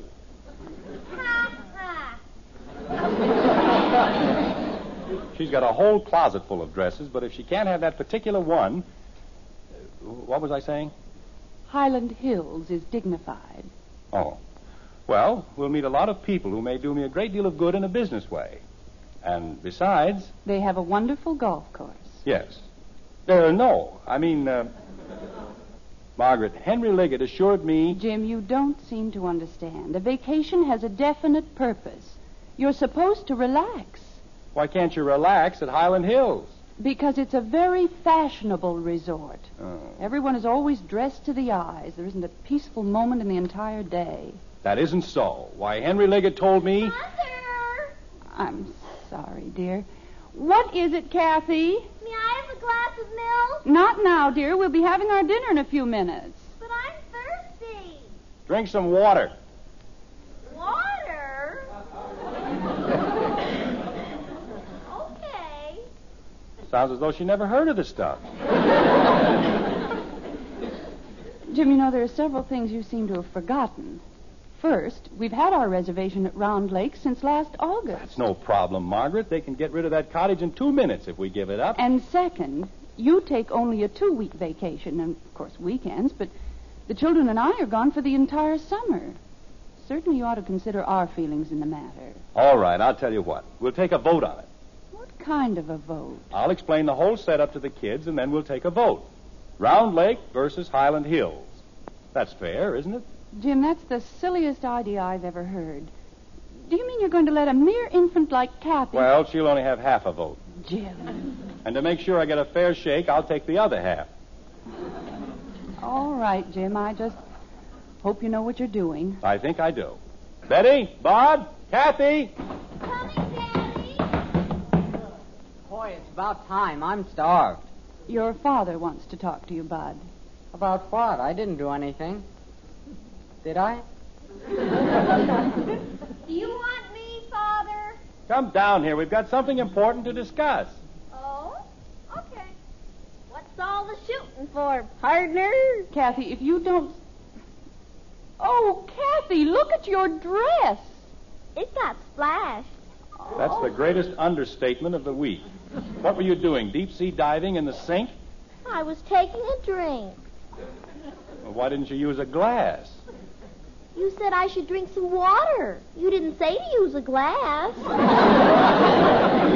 Kathy, yes, Daddy? breathe. What? I haven't told you to breathe lately. I wouldn't want you to stop now. Dad, I think I know where I can find it if somebody didn't take it. If somebody didn't take what? The library book. What library book? The one I lost. Isn't that what you want to talk to me about? No. Oh. But father, Mr. Manassian promised that he'd have the blue dress ready today. Betty, he didn't feel well. He had a headache. Oh. Well, I didn't need it anyway. Dad, What is it, Bud? Joe Phillips and I are going to chip in and pay for the parking ticket together. You got a parking ticket? You didn't want to talk about that either, huh? No. But we will. Yeah, I figured we would. Jim, we only have a few minutes before dinner. All right, Margaret. I'll tell them about it right now. Well, while you're doing that, I'll put the biscuits in the oven. That'll be fine, dear. Kids, what would you say if I told you we weren't going to Round Lake this summer? Father! Holy cow, Dad. We didn't do anything, Daddy. Now, wait a minute. There's no need to get all upset. I was merely trying to find out what you think about going somewhere besides Round Lake, that's all. Besides, you mean we can go someplace else? For the whole summer? Creepers! Hey, I know a good place to go. Now, just a minute, Bud. I want to go to Camp Mishawaski. Now, wait a minute. Father, there's the most heavenly place. I know a place way up in the hills, and Joe Phillips says they don't do anything all day but play baseball. Stop it. Dick Andrews and Bill Martin are going to be the lifeguards, and they told me you've never seen any place. I said stop it. Patty Davis is going to Camp Mishawaski, and if she can go to Camp Mishawaski, I don't see why I can't go to Camp Stop it. Mishawaski. I've never heard anything like this in my life. Anybody'd think you were reared in a barn. But, Father, you said. Never mind what I said. I didn't say anything about Dick Andrews or Joe Phillips or any idiotic camp wishy-washy. Mishawaski. Thank you. Now, if you'll just simmer down for a few minutes, maybe I can get a word in edgewise. It's not a question of going just any place. I've got another spot all picked out. Is it Camp Mishawaski? No, it isn't Camp Mishiwashki, Gee whiz. and it isn't the place where Dick Andrews is the lifeguard, or the place where they do nothing but play baseball with antelopes all day. Jumping creepers. Go ahead, Bud. What? I said, go ahead, drop the other shoe. Holy cow. All right. Now, I've been talking this whole thing over with your mother, and we've agreed to put it to a vote. We'll decide between Round Lake and Yes? Highland Hills. Oh, no. Gosh, Dad, what do you want to go there for? I want to go to Camp Mishawaski. Kathy, go to bed. It isn't even dark yet. Well, close your eyes and go to bed. Can't I just close my mouth? All right. But keep it closed. Yes, Daddy. Most ridiculous thing I've ever heard. Anybody'd think I was asking you to go to Siberia to work in the salt mines. I'd rather go to Siberia. Well, we'll see if it can be arranged. Father, Janie Liggett went to Highland last year, and she hated it. Is that so? Her father said they had a wonderful time. But it's just like the old lady's home. You have to walk around on your tiptoes, and you can't even talk. Kathy, I didn't say anything, Daddy. Highland Hills is one of the finest resorts in the entire country. But it's so dead, Father. There aren't any boys there. Or anything. Well, Bud will be there, and he's a boy. Father. Boy, am I going to have fun.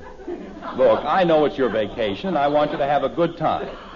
But don't you think we ought to pick out a place we can all enjoy? You mustn't be selfish about it. Bud, you wouldn't like a place that's all cluttered up with Betty's boyfriends, would you? I'd like it better than Highland Hills. And Betty certainly wouldn't want to go to a spot where they do nothing but play baseball, would you, Betty? I'd rather go there than Highland Hills. And you certainly wouldn't want to wind up in a hole called washy whiskey. Mishawaski. That's even worse. Now, at Highland Hills, Father, why can't we just go back to Round Lake? Everybody likes it up there. Highland Hills is a place for comfort and relaxation. It is noted as a fisherman's paradise, a spot where whole families can enjoy a peaceful, restful vacation in the most attractive of surroundings. Nestled in the foothills, Daddy, what is it, Kathy? Patty Davis is going to Camp Mishawaski, and she's my best friend, and I don't care if I do have to go to bed. I don't like Highland Hills. Well, I'm not concerned whether you do or not. You only have half a vote. What? Jim, dinner's ready. Uh, we'll be here a second, honey. I was just explaining to the children. Mother, we don't want to go to Highland Hills. You can't have any fun up there, Mom. Honest, you can't. Now, just a minute. Jim, if the children feel that strongly about it, But they haven't given me a chance to explain. we've always been very happy at Round Lake. It's not a question of Round Lake. They've all got a different place they want to go. And for the most idiotic reasons. Because they play baseball or because Dick Andrews is a lifeguard. Why should the whole family go to a place we know nothing about just because Dick Andrews is a lifeguard? Betty, why don't you answer the phone? I'll answer it myself. Man wants to do something special for his family, and what thanks does he get? Everybody acts as though I was sending him to jail. Silliest family I've ever seen. Hello? Mr. Anderson, I have all the information for you on Highland Hill. Oh, hello, Miss Thomas. Uh, what did you find out? They have a two bedroom cottage available for the season. Good. And the manager says he's quite sure that cooking privileges can be arranged. Fine. Uh, what did he say about the rates? Well, there isn't much choice, Mr. Anderson. They just have this one cottage left at $54. That's without meals, of course. $54. Say, that's wonderful. That's even less than Round Lake. I don't think so, Mr. Anderson. Miss Thomas, we've been paying $500 a season at Round Lake, and that comes to over $60 a week. Mr. Anderson, this is $54 a day. Well, naturally, but. a what? $54 a day. $54 a day? That's right.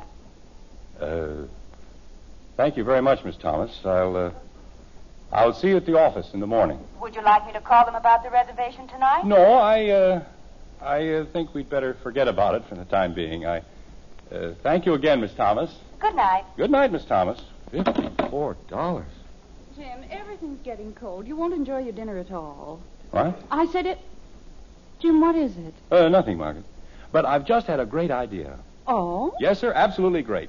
Instead of arguing about Highland Hills and all those other places, why don't we just go up to Round Lake?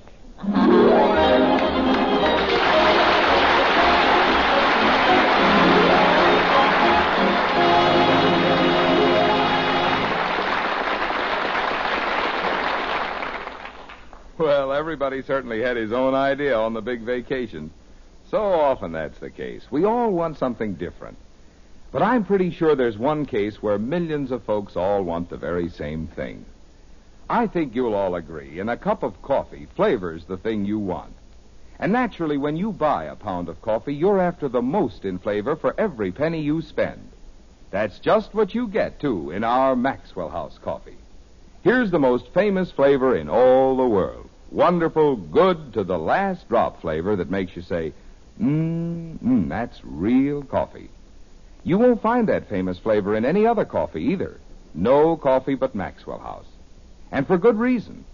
We have a recipe, a mighty special recipe.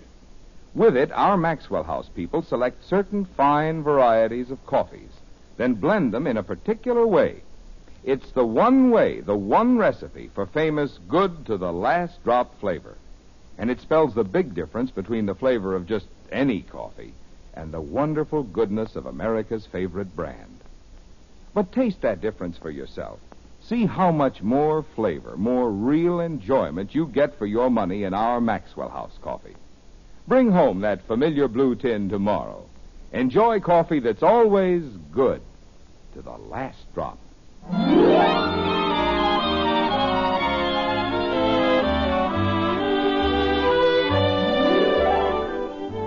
a hot Saturday in Springfield. A hot, sticky Saturday with the heat clinging like a moist blanket to the city streets, and the leaves hanging limp and motionless on the branches of dusty trees. In the white frame house on Maple Street, however, there's great activity. The Andersons are preparing to leave on their vacation, and that's always a hectic occasion, like this. Let's see now. Uh, does that take care of all the office details, Miss Thomas? You wanted to send a memo to Mr. Buckley. Oh, that's right. Uh, memo to Phil Buckley, Home Office, subject summer vacation. Uh, dear Phil. Jim, I'm sorry. Yes, Margaret? before Bud takes your bag out, do you want to take both pairs of bathing trunks? Yes, dear. The old pair is full of moth holes. Well, then leave them out. I may be able to fix them. Well, then put them in. But I think you really ought to get a new pair anyway. Then leave them out. Oh, I think I'll take them along, just in case. All right, dear. Oh. Where were we, Miss Thomas? Subject, summer vacation, dear Phil. Oh, yeah. Dear Phil, as is my usual custom, I'm dividing my annual vacation into two separate weeks, the first of which I am about to take now. In order to establish my family at Round Lake. Father, What is it, Betty? Mr. Manasseh never brought back my blue dress. I brought it back myself. No, you didn't, Father. You said he had a headache and. Oh, never mind. Here it is. Oh, I'm sorry, Miss Thomas. What did I say? In order to establish my family at Round Lake. Miss Thomas, when you get into the office on Monday, why don't you just copy the memo I sent him last year? He won't know the difference. All right. Oh, call Mr. Gribble first thing Monday. Good grief. Bud! He's taking the bags out. Kathy! You sent her out to bury those worms. Oh.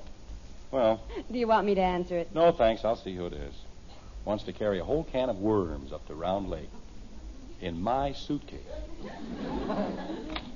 Hi, Jim. Oh, hello, Ed. Come on in.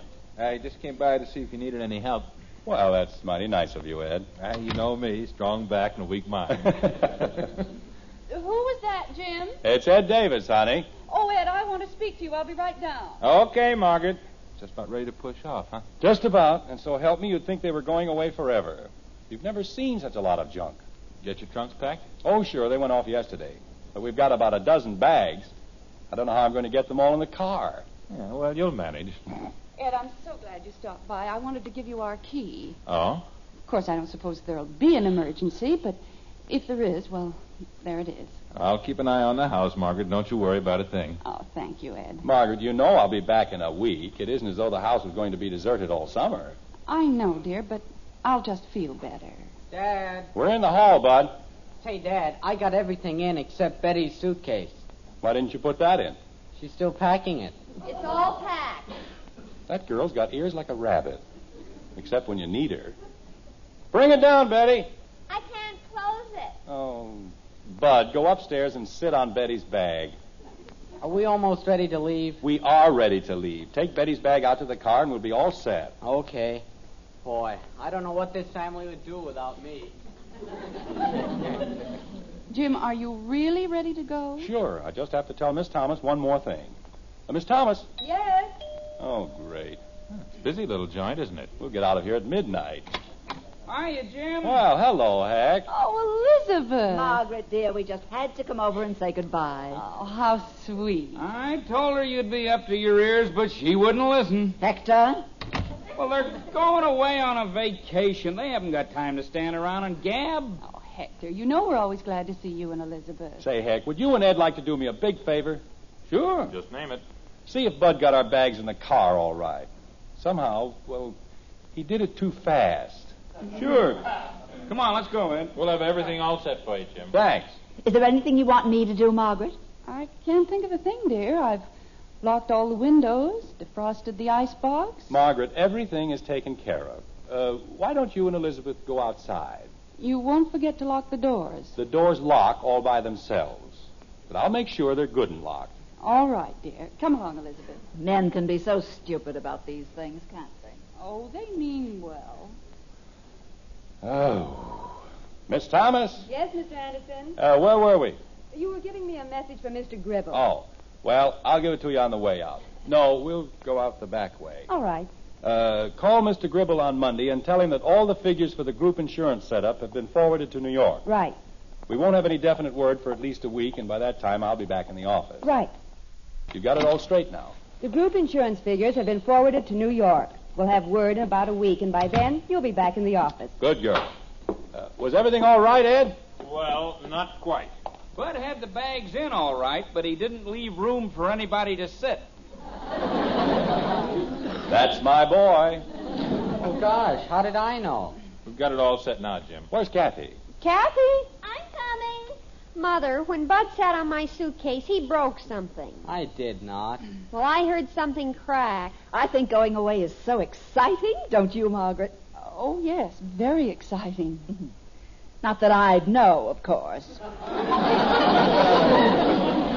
I just sit here in this sweltering town and. Kathy! Ye gods, what have you been up to now? You told me to bury the worms. I didn't tell you to crawl in with them. Betty, see if you can scrape some of that mud off her face. Yes, Father. All right, let's get in. I'd like to see if we can't get up there before Labor Day. Have a nice time, Mr. Anderson, and don't worry about the office. Everything's going to be fine. I hope so. Goodbye, Margaret, and if you have time, dear, be sure to drop us a card. Oh, I shall. Catch a big one for me, Jim. Okay, Heck. A lot of fun, pal. I'll sure try. Ah, Are we all set? All set, Dad. Well, we'll be seeing you. Jim, What is it, honey? I have the most horrible feeling. I think I forgot to turn off the hot water heater. No, Margaret, you took care of everything. Dear, would you mind very much if we made sure? You mean you want me to go back? Oh, I'll go. Oh, no, never mind. Is there anything wrong, Jim? No, Ed, everything's fine. I'll only be a minute. Be sure it's off all the way, Jim. Yes, dear. Mother, I can't get the dirt off her face. She looks like she's been eating it. What were you doing, Kathy? Well, Daddy said I had to bury the worms, so I was digging a lot of holes. Why didn't you just dump them all in one hole? They were too crowded. I just put two in each hole because I didn't want them to be lonesome. but I had one left over. So you had to dig up a friend for him, huh? Gosh, I didn't even think of that. I just chopped him in Uh, the pilot light was off, Margaret. You had nothing to worry about. Thank you, dear. I feel much better now. Well, I guess we're about ready to go. Bye. Bye. What's the matter, Dad? I will, Elizabeth. I can't find the car keys. Oh, Jim. Well, I had them two minutes ago. I started the motor. Maybe you left them in the house. Do you want Bud to go inside and see, dear? Never mind, I'll go. A- and Jim, s- uh, see if the door to the basement's locked. I locked it on the way out. Well, try it again, dear, just to be sure.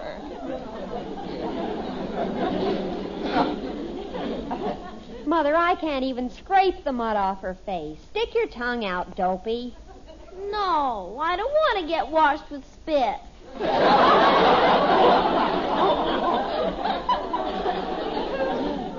Kathy, get some water at the hose bib and wet your handkerchief. Okay, Mommy. And come right back. Say, Margaret, I told Jim we'd expect him for dinner at least once a week. That's awfully nice of you, Hector. Oh, pish tosh, it's absolutely nothing. You know we're more than glad to have him. Tell him to come over now, will you, Margaret? I certainly shall.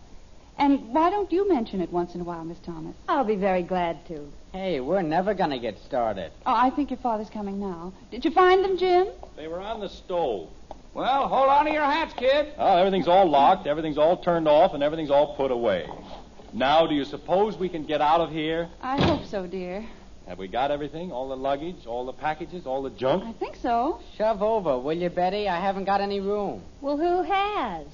Well, pull your suitcase around. It's sticking me in the ribs. Oh, don't be so delicate. Okay, here we go. Bye. Have a nice time. Bye-bye. Bye. Bye. You will. By golly, this time I think we're going to do it. See you later! Yes, on. Take it easy. Well, we're finally on our way. You know, I've never in all my life seen a family quite like this one. We go through the same thing every year. Dad. When I was a boy, we used to go away for the summer, and we never had all this excitement. When we were ready to go, we went. Dad. But not this family. if it isn't the stove, it's the ice box. If you don't forget one thing, you forget something else. Say, Dad, What is it, Bud? we forgot Kathy. Oh, the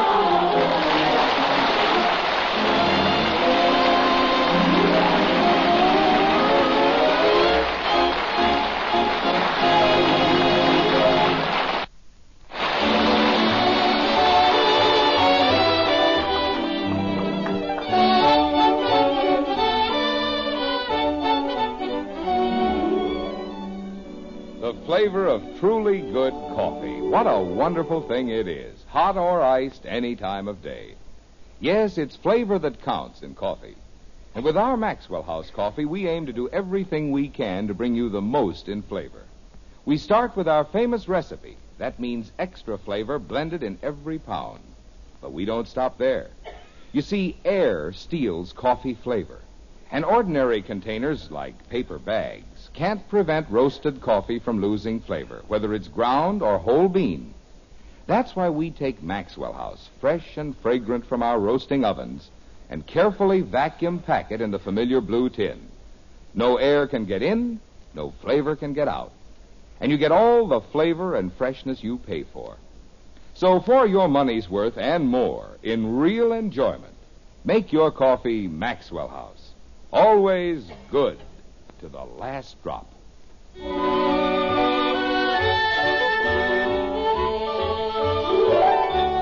It's just a few minutes later in the driveway outside the white frame house on Maple Street. The Andersons have returned, retrieved the missing Kathy, and are on their way again. Or at least we hope they are, like this. Well, I guess they're finally gone. I wouldn't be so sure. With that family, you never can be sure of anything. Hector, where have you been? I just went over to turn off the water. Kathy left it running. Oh. Hey, hmm? you want to hear something? Listen. It's quiet, isn't it? yeah, it sure is. You take a family like the Andersons out of a neighborhood, and the place sure calms down. Nice, isn't it? Yeah, for about ten minutes. They're a wonderful family, aren't they? One of the best. Of course, I still think they had one child too many. Oh, Kathy's all right, Elizabeth. She's just full of pep, that's all. She's certainly full of something. Gosh, I can remember the day she was born. She was just a tiny little thing, and Bud and Betty. Yeah, it's going to be awfully dead around here. No noise, no excitement. No broken windows? I'm sure going to miss them. Yeah, they're nice people, all right, Jim and Margaret. Just as nice as they come. Well, stop sounding so mournful, both of you. They'll be back, all of them, in eight weeks.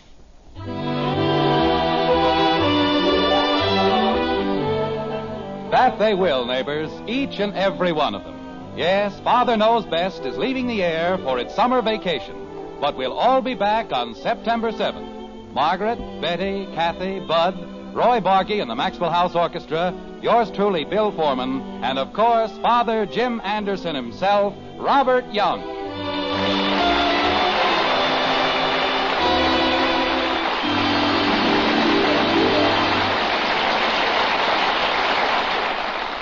Now yours to enjoy. An instant coffee you'll love for breakfast every morning. An instant coffee you'll be proud to serve to your dinner guests. It's Instant Maxwell House, the instant coffee with a famous flavor.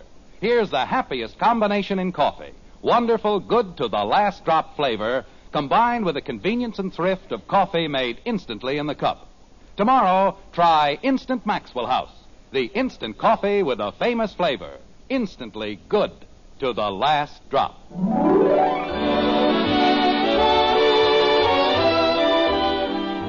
Now, may I wish you all a pleasant summer and ask that you drive very carefully so that you'll be around to join us again in the fall. So until Thursday, September 7th, good night, good luck, and happy times. From the star of our show, Robert Young, and the makers of Maxwell House, America's favorite brand of coffee.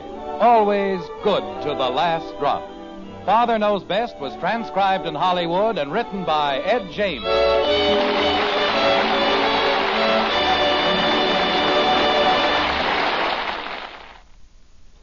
Now, hear the new Cass Daley Show on NBC.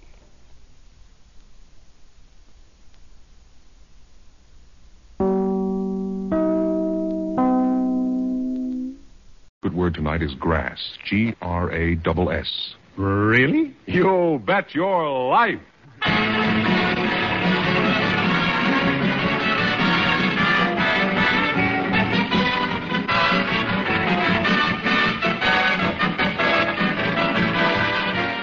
The one, the only. 30 days. Next case. Oh, that's me, Groucho Marx.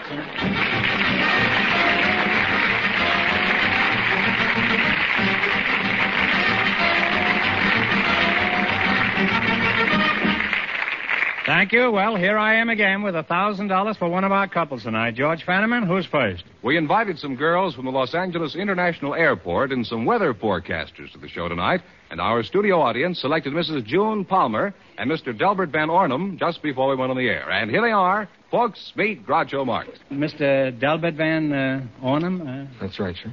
you're the weatherman? Yes, sir. Uh, where do you hail from? Uh, Um, I'm from Seattle, Washington. hmm Some people out there from Spokane. I think. are you Are you married? Yes, sir. hmm Any little squalls at home with their barometers dropping? A boy and a girl. A boy and a girl. Yes. huh? And Miss uh, Miss Palmer, huh? That's a cute name, June Palmer. It sounds like a movie actress. Thank you. Uh, you're from the airport. What's your hometown? Denver, Colorado. hmm Now, weatherman, uh, Mr. Van Ornum, uh, I think our listeners would be interested in knowing what kind of weather you've got lined up for tomorrow. Could you tell us? Well, I when I left the office, there was uh, rain, snow, and winds up to 60 miles an hour, and, and uh, some fair weather. Typical weatherman, all right. what do you mean? There was five different kinds of weather when you left the office? Well, we deal with weather throughout the whole North American continent. Oh, I see. Well, you certainly clouded the issue there. With that kind of a prediction, you'll have everybody wearing a bathing suit, galoshes, and a pith helmet. now, where do you take these weird stabs at the weather, Mr. Van Ornum? It's at the uh, Krick uh, Meteorological Consultant Service. Krick? Yes, Dr. Irving P. Krick. I have a title home name, Irving. Uh, I found him in a creek. Would he be any? What do you use uh, for your prognosticating? A watermelon? Well, we have a fairly scientific method. Well, how do you find out? Do you look in the morning paper like all the rest of us? No, we have a, a setup of teletypes, and we get, get weather reports from the Hawaiian Islands and Alaska and all through Canada and the United States into Caribbean Sea. Well, what's the need of a private weather service like that's a private service? Yes, sir. Uh, doesn't the Weather Bureau, the regular one, make enough mistakes to go around? Well, they don't have enough money to give a uh, personal service to individual industries. We have a gold placer mining uh, company in uh, Alaska, and then we have Los Angeles County Flood Control. Occasionally What's so funny about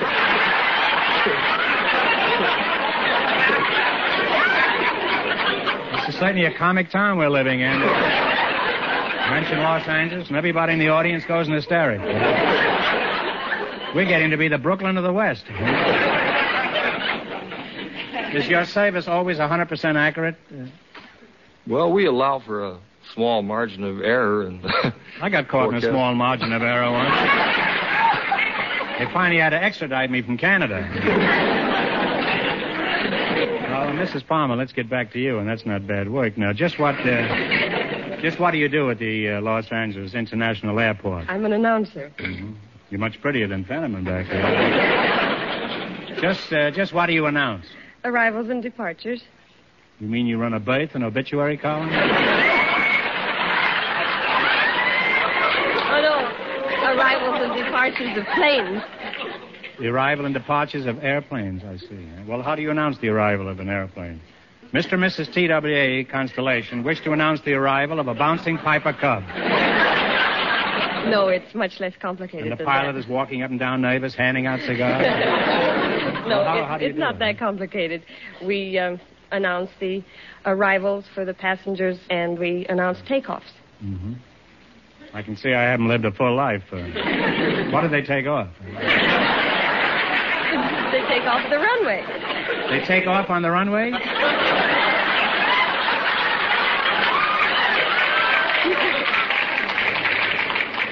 This is certainly the age of progress, all right. Uh, Mrs. Palmer, where do your planes come from and, and where do they go? Well, we have them coming from Canada. We have planes coming from Paris. We have planes coming from Mexico City and going to Mexico City and Paris, well, France. suppose one of your planes is arriving from Mexico City. How do you how do you announce it? Oh, Pan American World Airways anuncia la llegada del vuelo 581 procedente de México, Centro y Sudamérica.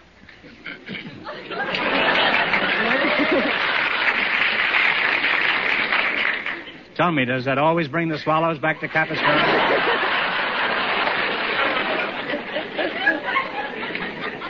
Would you mind deciphering what you just said? I simply said that a plane was arriving from Mexico City, Central and South America. Suppose your plane hasn't been anywhere near Mexico. Suppose it's coming from Paris. sir. what do you say? TWA anuncia arrivée du vol numéro 95. I can keep this up as long as you can. Suppose it's breezing in from China. Mm, TWA Constellation Flight 12, now arriving at TWA Concourse.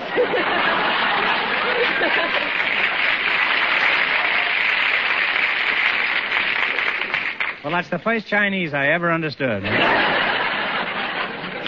well, you make an extremely interesting couple, and we're happy to have you here. Now, in just one minute, you're going to work together as a team for $1,000. But right now, I want you to pay attention to some interesting advice.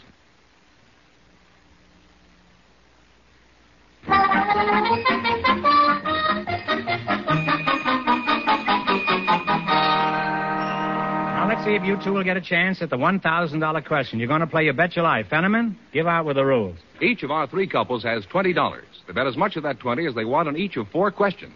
The couple that earns the most money gets a chance at the $1,000 question at the end of the show. Our other two couples are in a waiting room off stage, so they don't know what's happening out here. Here we go. Let's see how high I can build you $20. Uh, you selected uh, national parks as your category. Is that right? All right. Now, here's your first question. You have $20. How much are you going to risk? Ten dollars. Ten dollars. Eh? All right. Where are the Carlsbad Caverns? In Carlsbad, New Mexico. That's right. Absolutely right. We're off to a great start with $30. Remember, you're going for $1,000 tonight. How much of your $30 will you try? Fifteen. Fifteen. Fifteen. In what state is Glacier National Park? Montana. Montana is right. They're still on their way. They have $45. All right. You've got $45. How much of the 45 you going to try? Twenty. In what state is Big Bend National Park? California. B I G B E N D. Big Bend. Uh, Oregon. No, I'm sorry. The answer is Texas. They now have $25. How much of the 25 will you bet? Uh, ten. 10? All right, here we go. Where is Mammoth Cave National Park? Kentucky. In old Kentucky is right. and they wind up with a grand total of $35.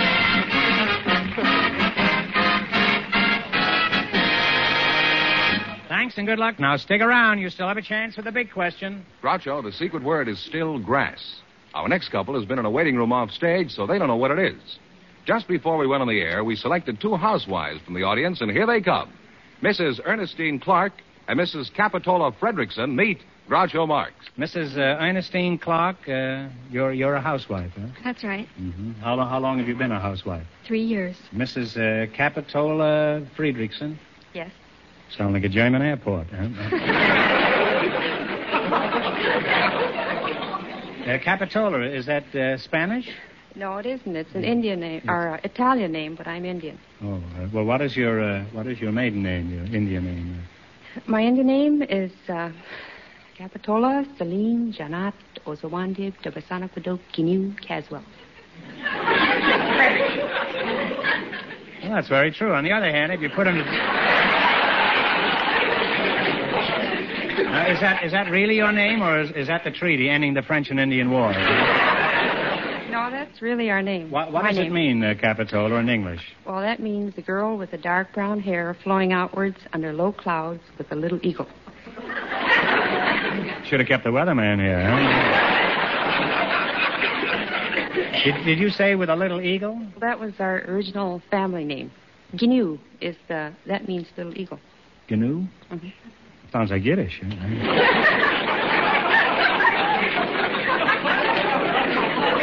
you know, when you're through eating, you say, well, Gnu.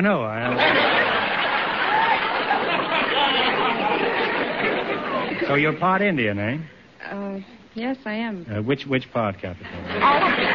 I, I meant on, on which side of the family are you Indian? Oh, my father was a full-blooded Indian. Uh-huh. I'd be satisfied to have full blood of any kind. Eh? well, uh, tell me, Indian Summer, how long? Uh, how long have you been married? I've been married nine years. And uh, what does your husband do besides complain about the grocery bills? he works in the post office. What does your husband do, uh, Ernestine? He's an actor. An actor? Oh well, that's too bad. Huh? is he? Is anything being done about it? I'm do you have any little hams in the icebox at home?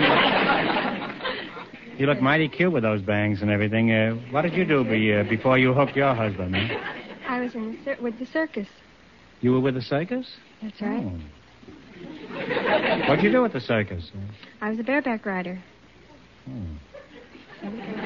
Was it a flea circus? Uh, No, There's only one circus. There's only one circus? That's right. Ringling Brothers, Barnum, and Bailey. Oh, that's the one you were with, huh? Hmm? Well, That's my favorite circus. Uh, tell me, is, is Jenny Lind, the Swedish Nightingale, still with him? Not for the last hundred years or so. Well, I haven't been to the circus lately. I what, uh, you, you say you were a bareback rider? That's right. Did you lose your shirt on a horse? Or... Back was bare, not mine. Oh, you mean the horse lost his shirt, huh? That's what he gets for betting on the human race. Huh? How long were you with the circus? All my life, and I'm returning in a few weeks. hmm Do you use any special horse, or can any horse be trained? No, we have to have a special horse. Uh-huh. Tell us about your act in the circus. What do you do on the horse besides ride horseback? I dance. You dance on a horse? That's right. What kind of a dance? A foxtrot? No, ballet dancing. Oh, ballet dance. You drink a pony of brandy or anything before you start? No, sir. You do a ballet? Uh, well, whose ballet? Is the horse's ballet or? Uh... I thought you rode on his back. I do. Well, uh, what what made you decide to become a bareback rider? I had no choice in the matter. My mother and father were bareback riders, and my grandparents and my great grandparents, and so on back for about five or six generations. Well, in other words, you were practically born on a horse. Is that right? mm-hmm You must have been a bouncing baby, huh? well, when you're traveling with the circus, what do you do for amusement? Do you do you go to the circus in the evening if you're bored? Or... Yes, there's a. What do you do, huh? Well, we bareback riders have a softball team. A softball team? Uh-huh, and the midgets Who do you have play? a softball team. Well, we play the midgets. Play the midgets, huh? Nice team. Nine shortstops, huh? now, all this talk sounds very exciting. Will your act be all complete when you return to the circus in a few weeks? Almost. Well, maybe this is my big chance. What else do you need to complete your act, huh? I need another horse.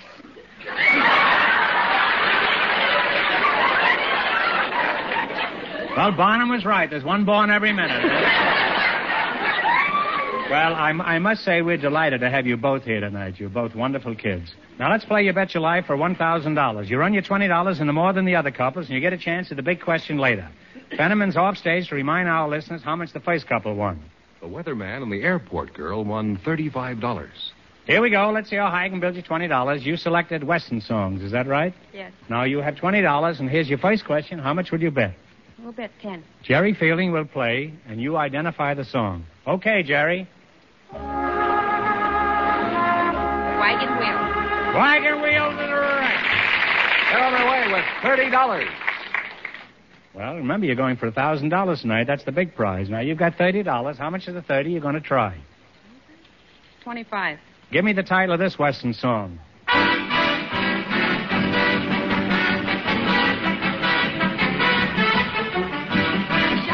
Cheyenne is right. They're really on their way now. They have $55.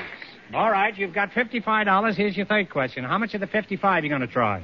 Fifty. All right, what's the name of this Western song? Play, Jerry. Red River Valley. Red River Valley. They now have $105. Well, you're right up at the top of those three rings up there. You've got $105, and here's your last chance to beat the other couples. How much will you bet? Ninety, she says. How much? Ninety. Let's see if you can identify this song. Don't fence me in. Don't fence me in. And they wind up with a grand total of $195.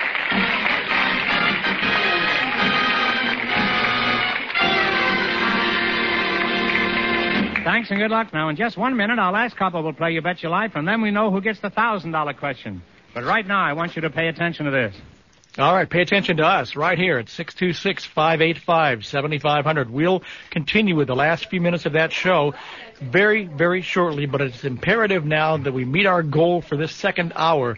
And uh, That was Ernie Baer. That's Ernie true. Baer. Parley's, Parley's wife. Parley's wife on Mhm. You Bet Your Life. It is uh, important that we meet that goal. We uh, need a $1,200 hour, and we're way behind the second hour. If you've enjoyed the last 15 minutes or so, then uh, show us, tell us. 626 585 7500. Bubba? And the number again, 626-585-7500. Let me just say uh, thanks to some of the people who have called in. Susan out of uh, Fullerton called in. Thank you so very much. Anonymous, John out of Ranchos, uh, Santa Margarita. I love that uh, name of the boy. Wouldn't you like to live in a town you can drink it?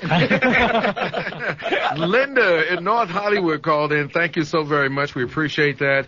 Uh, anonymous pledge this one from Corona Del Mar. And let's see here. Uh, Colin out of Ontario called in. Oh, yeah. Thank you. Thank you. And here's anonymous from Redondo Beach, and he says, Coors West wants Frank to contribute. Frank, you're on notice. We want your money, Frank. The number is six two six five eight five seventy five hundred. Coors West has done the right thing. Frank, you need to do what you need to do, and let's get this show on the road. Six two six five eight five seventy five hundred. We only have two books left from Gerald Nachman's Raised on Radio. If you want those books, you better get them now. Out the door, sixty-five dollars. Also, I, you know, I should have mentioned this. We also have books to Tony Bennett, The Good Life. Okay, Tony Bennett's book, The Good Life, seventy-five dollars. You can have that as well. Six two six five eight five seventy-five hundred. We're going back to same time, same station in about a minute, fifteen seconds. Six two six five eight five seventy-five hundred. Ed out of Corona called in. Thank you so very much. And Ed said he was raised on radio. So he's got that book and uh, he's going to be tuned in and everything. So again, we only have two of those books left, Raised on Radio. Once it's out of here, it's out. 626 585 7500. So many different ways to say thank you. Don't forget we have tickets for the uh, salute to Benny Goodman and Lionel Hampton and uh, featuring Terry Gibbs and on clarinet Terry Harrington. That's coming up Sunday, December the 13th at 7 p.m. And that's going to be at the uh, Ruth B. Shannon Center for the Performing Arts at Whittier College. yeah, That we've- we've performed. We've sung there something- before. Oh, it's a Wonderful great center. hall. Yeah. And uh, all you have to do is call us right now. Oh, I think that is. Oh, it is seventy-five dollars. Visa, Mastercard. Larry, I didn't mean to step on you in that one. Go ahead. It hurt, but that's okay. Do you have that other piece of paper I gave you earlier before we went on the air? Yes. Uh, there is it. Where is it. Well, you know what? We'll get to it after this segment. Yeah. Okay. Six two six five eight five seventy five hundred. The phones are not ringing. We need to hear from you.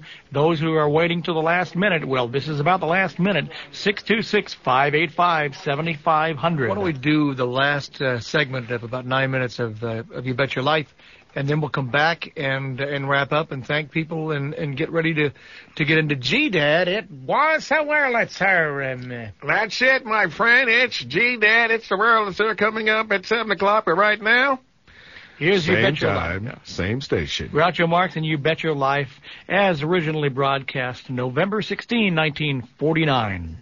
Calling the numbers 626 585 7500.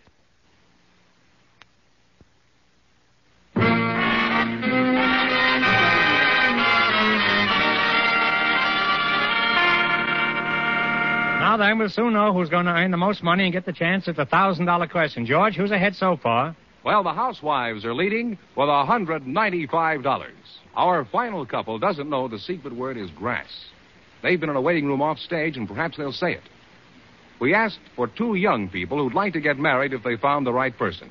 And just before we went on the air, the studio audience selected Mr. Gordy Wright and Miss Virginia Owens to be his partner. Folks, meet Groucho Marx. Welcome, kids, to You Bet Your Life. Now, Fenneman says uh, you two would like to get married if you found the right partner. Is that correct? Mm-hmm. That's right. Right. Well, perhaps I can be of some assistance. Uh, Virginia, Virginia Owens, is that right? That's right. Where are you from, Virginia? Uh, no, Minneapolis. Minneapolis. I didn't know that was in Virginia. No, it isn't. My name's Virginia.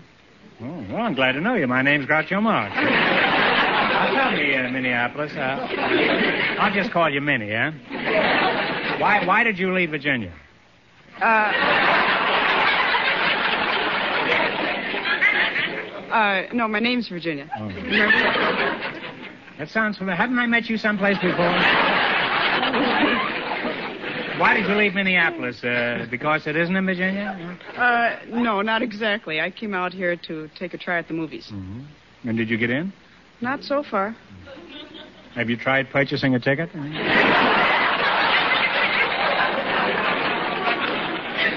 Have you uh, have you abandoned all hope for a film career, Virginia? Oh, definitely not. Why don't you try it? Crosby gave up hope for a film career. Mr. Gordy Wright, huh? Is that Yes, sir. Gordy Wright. You look very gaudy. you look right, but not gaudy. Now, uh, where are you from, Mr. Wright? My home state is Louisiana. So far, this person has been from 11 states tonight.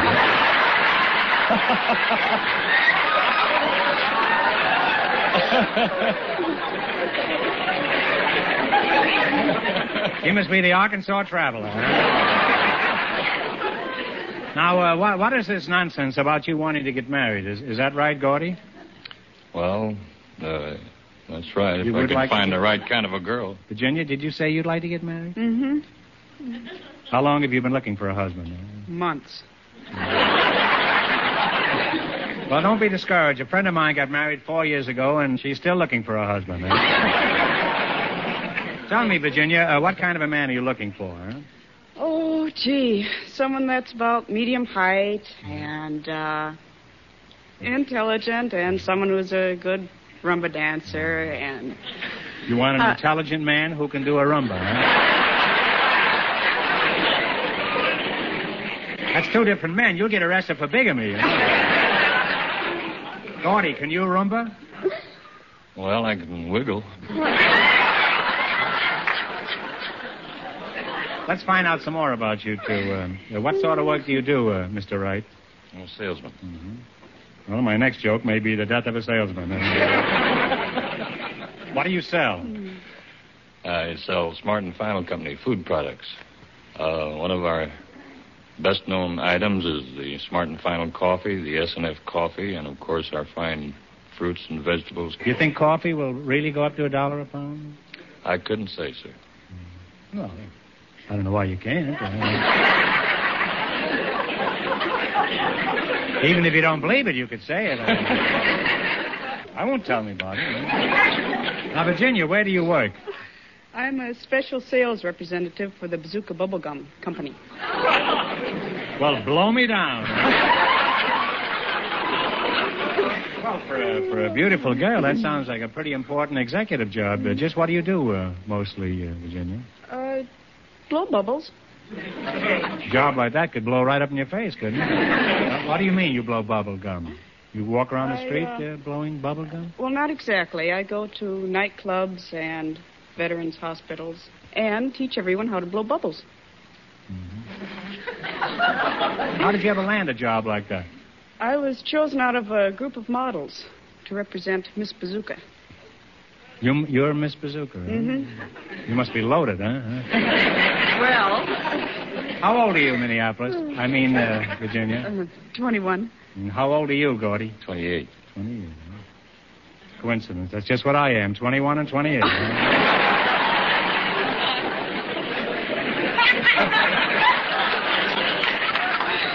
Who knows? Maybe you two are meant for each other. do, do you have any definite ideas about the uh, kind of person you're looking for? Say about uh, five foot five, uh, Gordy? Just about right. Eyes that are full of mischief? A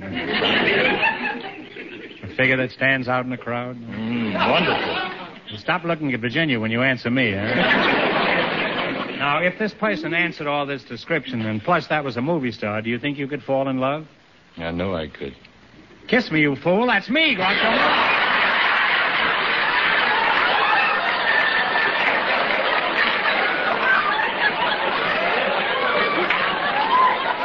And remember, Virginia, if he gets all puckered up, he's not interested in snapping his bubble gum. well, you're, you're a mighty cute couple, and uh, I hope you'll go through life together blowing bubbles. Now, let's play You Bet Your Life. If you can beat our other two couples in the quiz, you'll get a crack at the $1,000 question. I can't tell you how much they won, but George is off stage to remind our listeners. The bareback rider and the housewife are ahead with $195. Here we go. Let's see how high I can build you to your $20. You selected personalities behind the movie scenes as your category, okay? Shoot. All right, here's your first question. How much will you bet? Ten dollars. Ten? What is Perc Westmore's job in the making of a movie? Makeup. Makeup man is right. They're on their way with $30. Remember, you're going for a $1,000 tonight. How much of your $30 will you try? Twenty dollars. $20. What is Max Steiner's job in the movies? Makeup. No. Designer. Uh, hairdresser. Hairdresser. No, you've had three good, healthy answers, Max but you're Steiner. still wrong, huh? Max Steiner's a cameraman. No, no, that's four answers, but he's a he's a music no, he's the musical director, huh? They now have $10. We go out of our way to be kindly around here. Now here's your third question. How much of the ten dollars will you try? Five dollars. All right. What is Edith Head's job in the movies? Designer. Lowe's designer is right. They're on the way again. They have $15. Now you have $15, and here's your last chance to beat the other couples. How much of the 15? Shoot the Got it. Shoot the word. What is Natalie Kalmus's job in making pictures? Technicolor director. Technicolor director is right. And they wind up with $30. And that means the two housewives with $195 get the chance at the $1,000 question.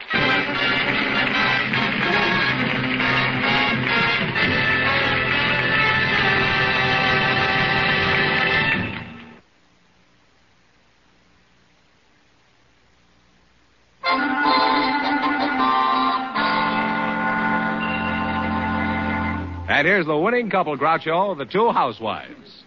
Ready to try for a $1,000. All right, good luck, and I'll give you 15 seconds to decide on a single answer between you, so talk it over thoroughly and no help in the audience, please. Let's see how much you know about your government. For $1,000, who is the Senate Majority Leader?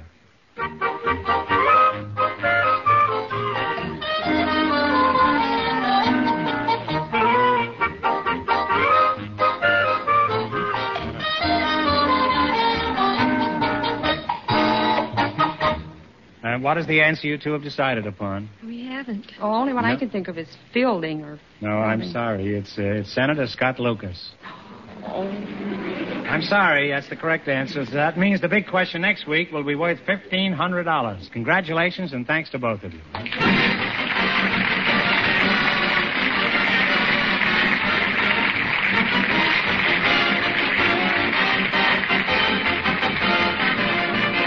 You Bet Your Life is a John Guedel production, transcribed from Hollywood, directed by Bob Dwan and Bernie Smith. Music by Jerry Fielding.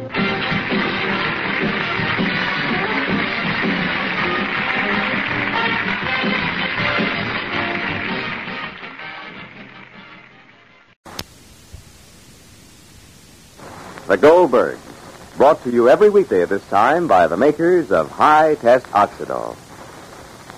Oh, Mother, look at this luncheon cloth. It's positively gray. I'd rather not give a party than have to let the girls see that. Well, somebody's young daughter's having a fit, and you really can't blame her. If that luncheon cloth's really half as bad as she says it is, because here, this girl's probably just like yours. Been brought up in a nice home with everything clean and spotless, and she just won't stand for things not being up to standard. Of course, the thing that's happened probably is that Mother's been using some lazy laundry soap in her washing machine. But if she'll just switch to Oxidol, friend daughter would never have reason to be ashamed of the table linen. No, because Oxidol's a bear for getting things white. Dazzling white every single wash.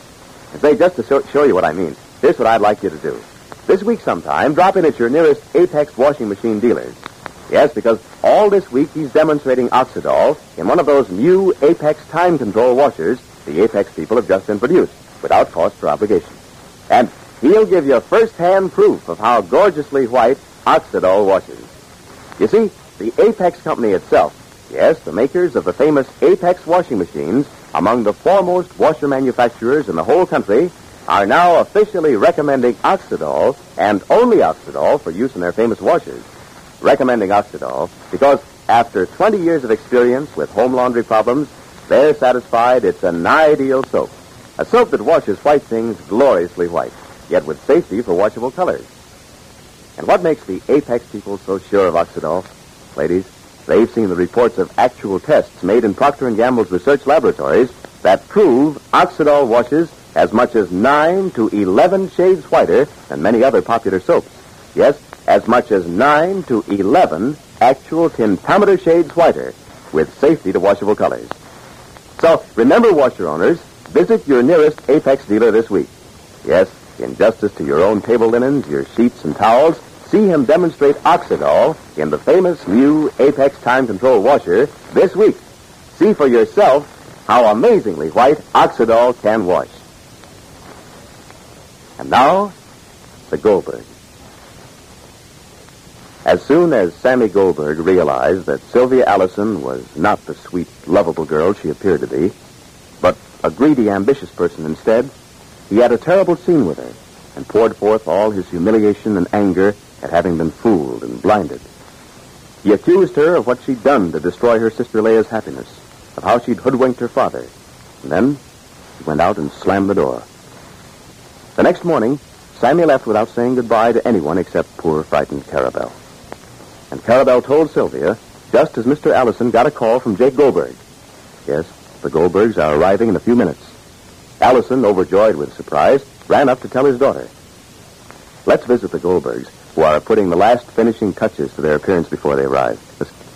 Rosalie, darling, what is, what is Papa doing? Huh? I think he's inside finishing his coffee. Yeah, all mm-hmm. right, Mama. So, so give me my my my pocketbook. I got a couple postal cards. I'll give a scribble. Not now, Ma. Why, why not? Pa- Papa and Uncle David are still swallowing a cup, he said. So give me, dear. I I think I have three postal cards. Picture postal cards. I want to send to Marthaville before and to Mrs. Bloom and one to all the girls. Give me, Mama. You open open the bag, please. Give that. I'll scribble. Ma, Jake, you didn't fix your hair yet, and, and you didn't put any powder on your I face. I will, I will, I will, darling. I will. You, you got my fountain pen? Look, darling, I got my fountain pen. I think I got in it. Look, see, shake it, shake it. Wait. Yeah, I think so. All right, so give me, darling.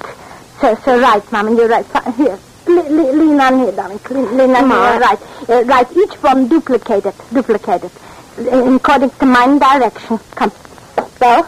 All right. Without faces, look, look, without faces. If Mama, all the time when Mama says write a postal card, there's always with faces. Without faces, right. All right, Ma, but Papa will be angry if you stop now to write postcards. Can't you wait until we get to the Allisons? We're almost there, Ma. In my excitement to see Samuel and to see Mr. and Mr. Allison and uh, Miss Allison and everybody, I wouldn't have time to write and I wouldn't have the disposition to write and so forth. You you know me when I get excited. Please, everybody's so anxious to know. So write to Mrs. Bloom. Take down. Take down. Um, uh, Mrs. Bloom first sight. Mhm. and say, uh, what should I say? Say, um, say, uh, Mrs. Bloom, so, so, so don't stand with the fountain pen. Oh. Mrs. Bloom, dear friends, um, uh, the, uh, I, I, I want to stand here. Well, You say, um, I'm, I'm in my destination. I'm, I'm in South Carolina, and all is well. In uh, letter, uh, letters will follow. Love, uh, I have to tell you how to write a postal card saying have a wonderful time and regards. all right, Ma, I'll write it. I know And what that's to all. say. Your dear friends, you're, you're, and that's all. In, in, in love and regards. that's all. Okay, here comes Papa, Ma. Papa, put away the postal card. All right. And, and give me my powder puff. Jack, dear? No, Molly, let's go. Yeah, yes, dear. I'm, I'm, I'm, I'm just fixing my face. Uh, You look wonderful, beautiful. Stop already powdering your nose. I'm, I'm, I'm coming. Dear. Uh, Rosalie, dear, do you have a bobby pin? Wait, I'll see, Ma. Will you hurry, please? Jake, darling, you you aren't gassed up yet. And Uncle David is still finishing his coffee in the restaurant. I told Allison we would be there in a few minutes. We will, Papa, darling. We're just outside of the town now. There's a bobby pin, Rosalie. Here, Mama, darling. Uh, bobby pins and schmobby pins. Oh, Jake, please. D- d- don't get so nervous, please. I, I can't just walk into a strange house and, and make a personal appearance. After all, They're dear. not expecting Greta Gabo. Not expecting great to God. I didn't say. And then, uh, excuse me, I beg your pardon also. They, they're not expecting Clark Gable, not neither. Uh, but uh, you you took a shine, you changed your shade, Jake. You changed Why did I change? Because you asked me to change. I so, so well, uh, what am I saying? What then am I saying? You said, Jake, dear. Never, never once in my life, when it comes to go someplace, do something or say something, that when it comes to it, that it isn't, I said it, I did it, I want it, All I... right, honey. Seymour's calling you. Seymour's calling. So he has to blow his horn for me. He can't come over here? He wants you to pay for the gas. Molly, are you coming or not? I'm I'm coming. I'm coming. Put away my. Mm. I'm coming. So, uh, yeah. So take my arm. Give me your hand. Take my arm, yeah. Hey, Molly, Molly. yeah. like this we'll walk down the aisle, huh? How do we look, Rosalie? Beautiful. Yes? Beautiful, Jake. You hear? you look beautiful.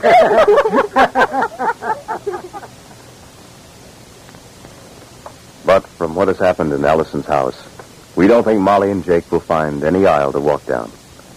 For Sylvia is standing overwhelmed by the fact of Sammy's departure and the knowledge that his parents will be there in a few minutes. She looks at Carabel. Her father's happy voice is calling Sammy down the hall. And Sylvia feels the whole fine world she created out of the suffering of other people tumbling beneath her. Miss Silver, please don't stand there like that. I'm scared something's gonna happen to you if you don't say something or do something. Just be quiet and let me think. There ain't nothing you can think out now, Miss Silver. Sam is gone and is supposed to be here in a few minutes. Tell your father, let him do something. I told you to keep quiet. Oh, why didn't those fools let us know? Sylvia? Daddy? Sylvia, are you getting ready? Carabel, what are you doing up here? Get get the table set. Get things ready. Sammy's family will be here in a few minutes. I'll go down and help Carol in a minute, Daddy. I want her to help me But first. hurry, hurry, go ahead. Ah, Sylvia, you know how many years I haven't seen Jake Goldberg? It must be certainly over 20. we'll have plenty to talk about. Plenty. And now, at long last, we're going to be related. I tell you, it's a small world. Fate plays funny little tricks. Yeah. No, what am I standing here for? Carabel, uh, uh, uh, wake up Sammy. Well, never mind. I'll wake him up. You help him.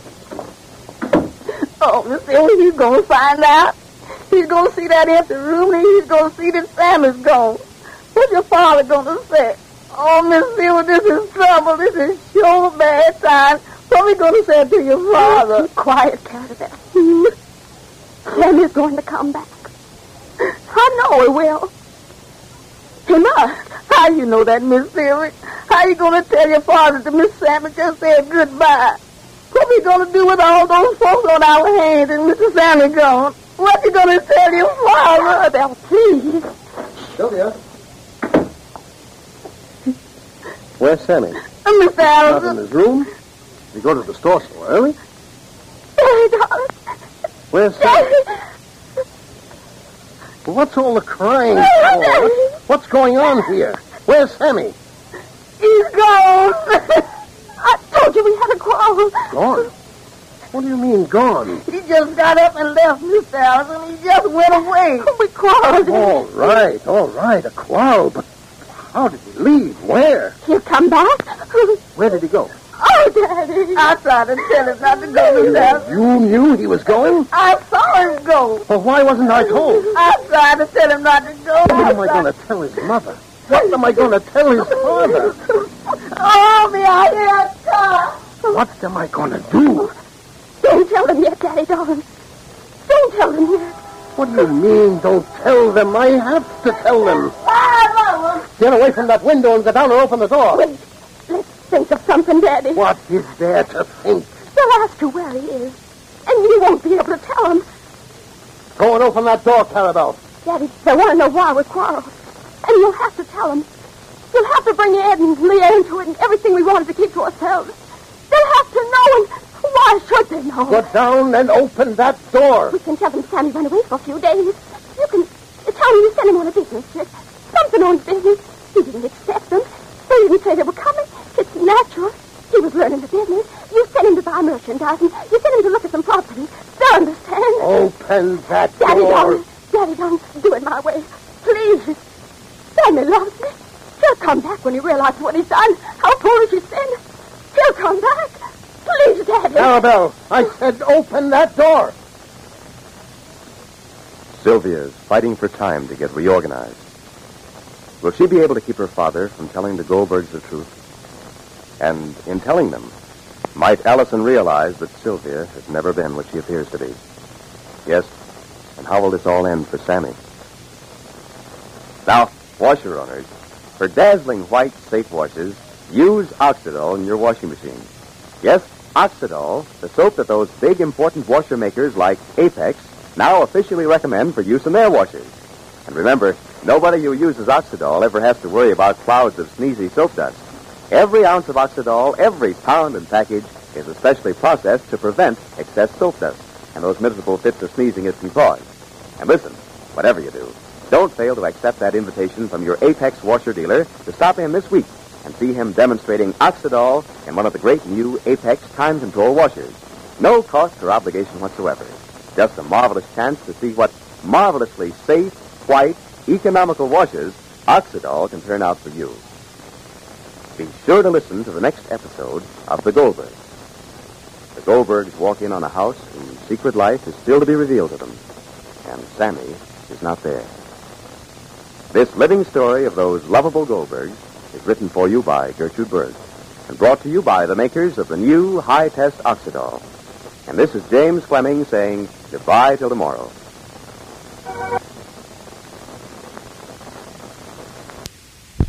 Wax program with Fibber McGee and Molly.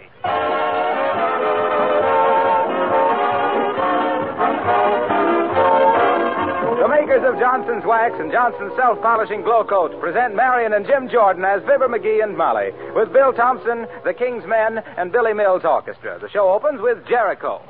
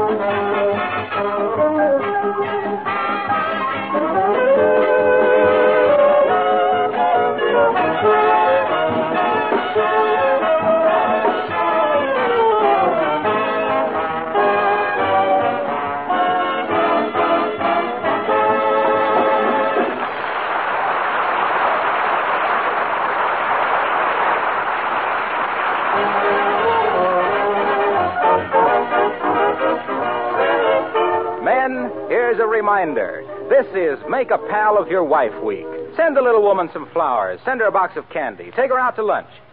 Now, wait a minute. Let's see. Uh, flowers would come to about five bucks. Candy about two. Yes, you better make it lunch. Anyway, that's the way the Squire of 79 Wistful Vista has figured it out as we meet Fibber McGee and Molly.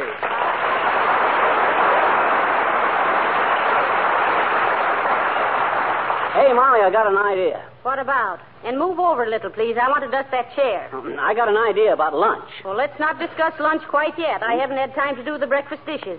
Oh, well, let the dishes go. I'll do no such a thing. Oh, well, use some others. We got other dishes, ain't we? No, we haven't. We haven't? What become of that set of dishes we won at the Bijou Theater this winter? Why, don't you remember? Huh? You stayed for the second show and threw 'em at the picture. Well, I hope I didn't hurt Theda Bara with that gravy boat. but look, Molly, what I McGee, was... Huh? where did you lay that half-smoked cigar? Oh, right there on the arm of the chair. Why? You want to drag on it? Don't be silly. But is that any place to put a lighted cigar? No, I guess it ain't at that. I'll put it up here on the mantel where I can... Put it in the ashtray. What's the ashtray for? Oh, hairpins, rubber bands, stamps, apple cores, and all stuff like that there. There's never any room for ashes in it. Now, about lunch, Molly, I thought it Well, if you're so anxious to have lunch, why don't you go out and wash the dishes? Oh, me? No, sirree. What do you think I am? A sissy? I don't wash no dishes. I hate washing dishes. Huh. I suppose I like to, huh? Certainly not. And I hate to have you wash dishes, too, sweetheart. That's what I'm talking about. Nobody has to wash dishes around here today. I'm going to take you out to lunch. Well, that's very nice of you. Now move a little whilst I dust. Uh, oh, oh, what did you say? I says I'm inviting you out to lunch. Well, heavenly days. I, oh, you mean you're asking me to go out to lunch, dearie? What's so strange about that? You afraid people will talk? I didn't just meet you on a streetcar, you know. We're married, remember? But, dearie, this is so sudden. That is, if you can call it sudden after 15 years. Look, Molly, I ain't the guy to be stood up on a date. You want to go or don't you? Yes, yes, and thank you, dearie. Thank you. Oh, forget it. It's nothing that any red-blooded, clean-living American boy wouldn't have done. Besides, this is Make a Pal of Your Wife Week. Oh, it is? Yep.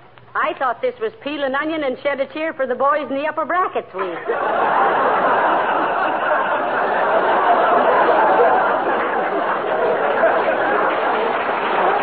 Well, come on, hurry up and get your hat. All right. But it'll take me a while to put my face on. I'll be down in just a minute, dearie. Ah, women, women, women. When a man gets a date with a gal, he pats himself on the back. When a gal gets a date with a man, she pats herself on the face. Come in. Hello there, Johnny. Hello, daughter. Hey, where's daughter? He's upstairs making a mug out of nature. What's on your mind, old timer? Want to buy any soap, Johnny? I only got to sell 982 more bars, and I win a 22 rifle.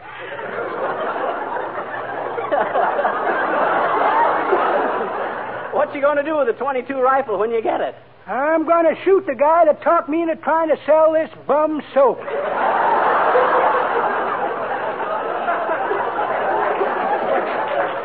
I don't believe we want any today, old timer. Hey! I'm afraid you come to the wrong house. As Robinson Crusoe says to his man Friday when he put down his telescope, no sale.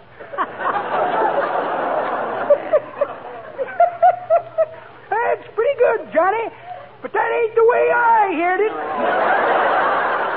the way I heard it, one feller says t'other feller, say, says, I only got to sell 982 bars of soap and I'll win a 22 rifle. Is that so? says t'other feller. What you gonna do with a 22 rifle? And t'other feller says, I'm gonna shoot the guy that talked me into selling this bum soap. I thought that. What's the matter, Johnny? We just did that one a minute ago. I know it. But darn it, Johnny, I'm tired.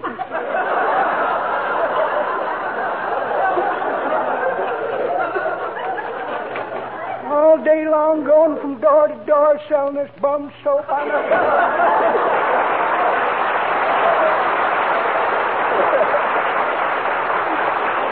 Well, that guy's prove one thing to me. If man sprung from monkeys, he must have had a Charlie horse at the time. Who is that at the door, dearie? Oh, I could describe him best, Molly, as the guy that always stands behind you when you're playing bridge and says, uh-uh, not that one. oh, come on, let's go. Ah, oh, my, my. I certainly appreciate this, McGee. Oh, forget it. After all, make a pal of your wife week only comes once a year. It's a... Oh, oh, oh, oh, oh. Here comes Mrs. Uppington. Heavenly days. Look at her, will you? Hmm. She struts along like the world was her oyster, and she just cornered the Tabasco market. the fuzzy. Why don't she? Oh, oh, how do you do, Mrs. Uppington? So nice to see you. Oh, how do you do, Mrs. McGee? And uh, Mr. McGee? Hi, Uppity. Oh, a lovely day, isn't it? I always try to take a long walk every day if possible. I get home simply brimming with a new energy and a new youth. Ah, oh, really? Who is he, Mrs. Uppington? Who is who? The new youth. she means Billy Mills, Molly. Oh. Though his youth ain't awful new either. Ah, but Billy is such a charming boy and a splendid musician. He came over last night and played the piano for me. Yeah? Oh, all the lovely old songs of my girlhood. Ah, wasn't that nice? And those Civil War songs were so inspiring. Ah, yes, yes, indeed. They what? Civil War? Now, please, Mr. McGee, I... I... Incidentally, Mrs. Uppington, uh, speaking of romance, my husband has just dated me up for lunch. Won't you join us?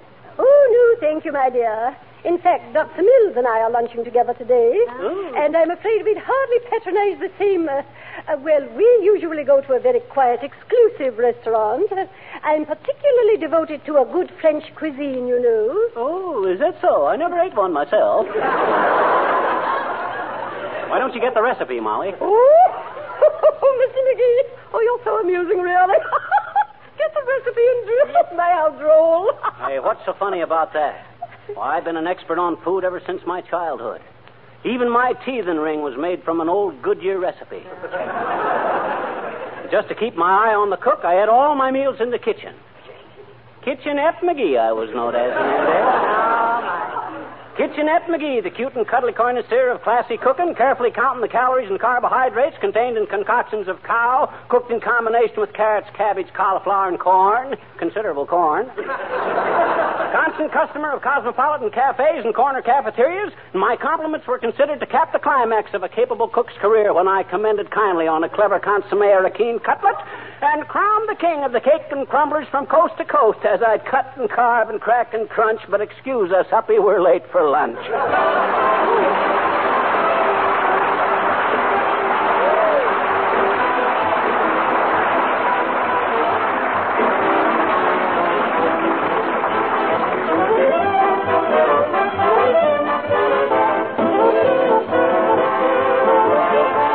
While we're waiting for Fibber and Molly to return, I'd like your attention for just a minute.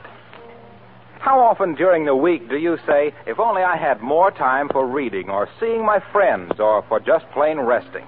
Well, I can tell you how you can find a few extra hours by protecting your floors with that grand labor saving floor polish Glo-Coat.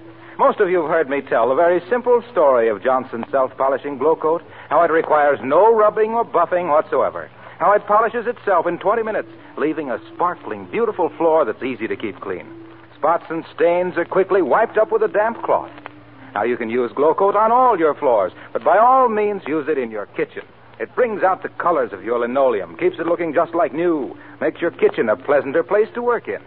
And many users tell us that it actually makes their linoleum last six times longer than a floor surface that is unprotected. So why not ask your dealer for a can of Johnson's self-polishing Glo-Coat tomorrow? It's spelled G-L-O hyphen C-O-A-T. Well,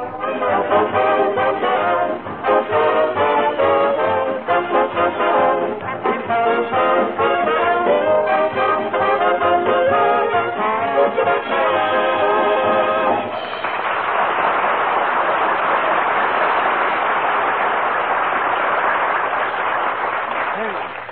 are you taking me out to lunch to, dearie? Well, I don't know. I thought we might as well patronize Nick DePopoulos. Oh. Well, anyway, I think it's real thoughtful of you to not want me standing over a hot stove and washing a lot of dishes today, McGee. Oh, well, as long as you're my wife, Molly, you deserve the best. Ah, do I really? Yes, you do. Well, then why are we eating at Nick DePopoulos' restaurant? why don't we go to a decent joint? Why, Molly, Nick is a friend of ours. I know, but ptomaine poison is an awful strain even on a beautiful friendship. Shucks, I just thought that. Hi, if we went... mister. Oh, hello there, little girl. Where are you going? Over to Willie Toops' house to play. Oh, you are, eh? Mhm. What you going to play? Ring around the rosy and drop the handkerchief and stuff? No, those are baby games, I bet you. They are. Hmm? So ring around the rosy and drop the handkerchief for baby games. I think so, too. Well, what are you going to play? Well, I just talked to Willie on the telephone, and he said if we can get a couple of other kids, we could play some bridge. Bridge? At your age? Ah, Sis, as the donkey says when he first seen himself in the mirror, I can't believe my ears. Your nose is almost incredible, too, mister. Say, you, you mean... to- Now, look, sis, what kind of bridge you kids going to play? Auction or contract? London. Oh. By the way, how's your little brother? Which one? The one that swallowed the eight cents last week. Did they have him x-rayed? Well, my mama says, hmm? I says, did they have him x-rayed? I don't know what you mean, I bet you. Oh, yes, you do. Oh, no, I don't. Oh, yes, you do. Oh, no, I. Well, what is it? Look, sis, you know what an x-ray is as well as I do. See, do I? Sure you do. Come on now. What's that mysterious-looking thing that sees right through you and tells you what's the matter with you? Your wife, I bet you. so long, mister.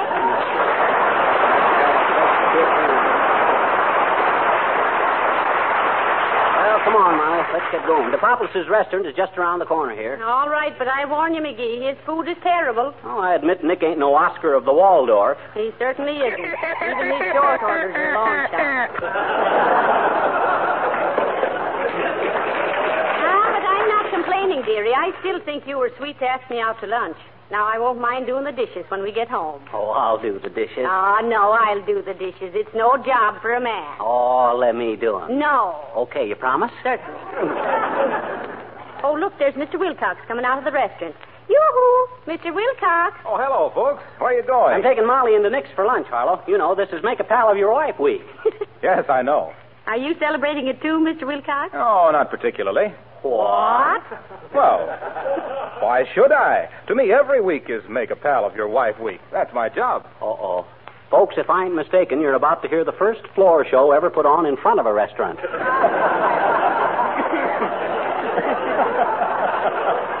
Well, you know what I mean. Any guy who sells a no rubbing, no buffing preparation like Johnson's self polishing Glo-Coat to the housewife is giving her something better than flowers or candy or diamonds. He's giving her more leisure, more pride in her home, and a lot easier job of housework. Hey, Harlow. What? I don't mean to change the subject. As if you could.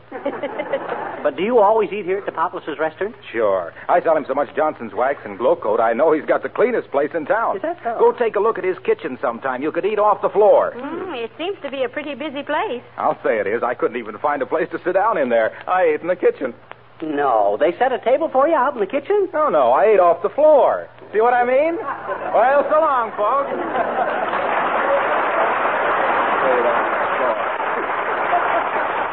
Well, S.C. Johnson and Sons sure own a controlling interest in that guy. well, come on in, Molly. Lead on, me pal of the week. Ah, good day, sir, and madam. Uh, the name, please. What you mean, the name? Beg pardon, sir, but we're very busy today. Did you call up and reserve a couple of stools? Well, heavenly day. Hmm, a Mater D. Hash joint. First thing we know, Nick will start hiring redcaps to carry the tea bags. Just give us a stool or a booth anywhere, Mr. Headwaiter. We're not fussy. Uh, sorry, madam. It's impossible at the moment. We're extremely busy. However, if you'd care to wait a few moments in the cocktail lounge. What cocktail lounge? Uh, right next door, sir. Of course, it isn't quite finished, but it's very amusing to watch the steam shovels. Stop shooting the malarkey to us, Sharky, and call Mr. DePopoulos. We're friends of his. Uh, oh, there he is, over there by booth number five. Uh, sorry, sir. Mr. DePopoulos can't leave those patrons for the moment. Why not? Their table wobbles a bit, and he's keeping his toe under it. ah, they're leaving. Uh, Mr. DePopoulos. Yes, what is being... The... Oh, hello there, Cupid. Hello, Fisher. Hi, Nick. Welcome to my restaurant, sir. I didn't any more expect to see you in here today than I can shake a stick at. Well, you seem to be doing quite a business, Mr. DePopoulos. Oh, yes. Tuesday is as busy with the DePopoulos restaurants as it is with you, Fisher, and for the same reason. Baked clams. but I'm glad you're patronizing my places instead of that one across the street. What's the matter with the place across the street, Nick? Food no good? Oh, the food is being ugly duckly, Fisher. But the service. Oh. The service is being as slow as Molassy Puss in Jenny Wimber. Oh, is it really? Yes, I can't stand it much longer. Every time I send over there for my lunch, it is taking them half an hour to bring it across the street. if I don't look out, they're liable to lose a good customer. Well, look, Nick, uh, I brung Molly in here on account of it's being uh, Make a Pal of Your Wife week. Can't you give us a booth right away? Why, Fisher, for a good friend of mine like you, I certainly don't think I can right away. But the very first one that is being available, somebody else will probably get that for us, too. Well, uh, how about the one you just left, Mr. DePopoulos? Oh, sure. Why don't you sit there? Head waiter! Uh, yes, Mr. DePopoulos. Uh, give these people booths numbers five so they have a good view of the entertainment. If we only had some. I hope you're enjoying your lunch, Cupid and Fisher, in spite of the food. Well, thanks, Nick.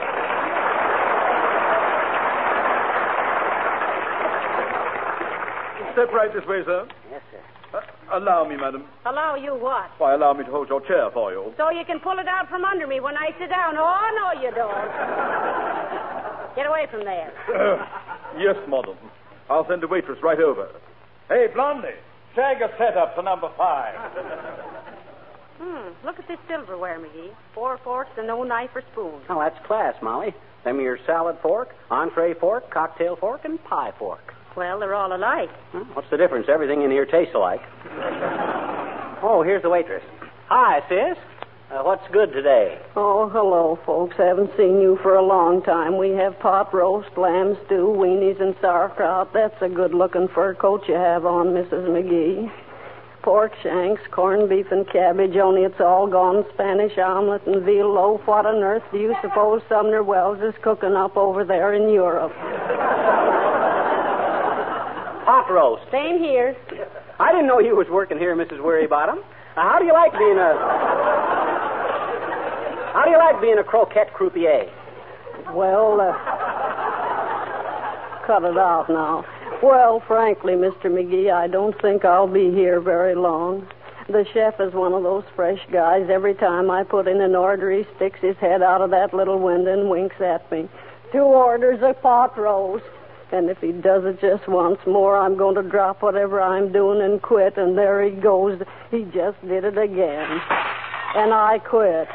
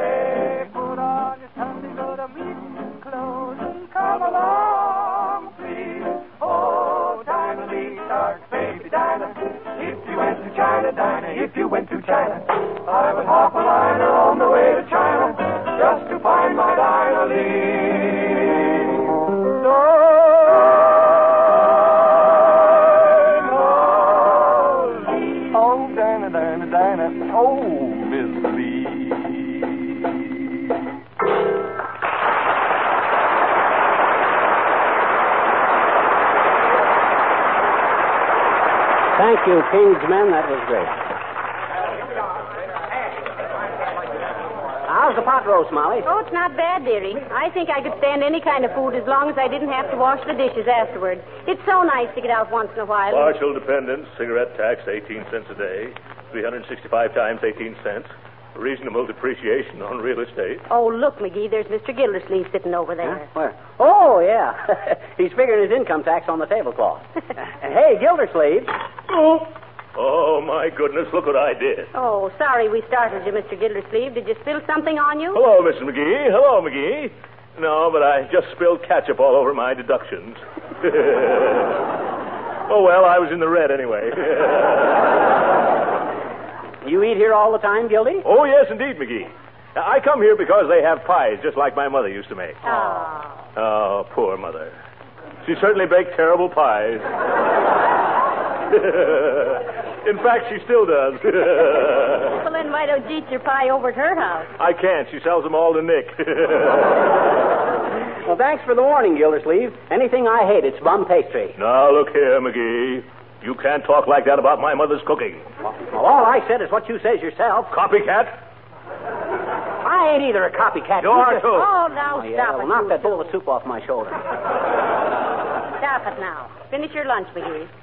And uh, do you eat in here all the time, Mr. Gildersleeve? Oh, no, no. Just at mealtime. Am I hot tonight?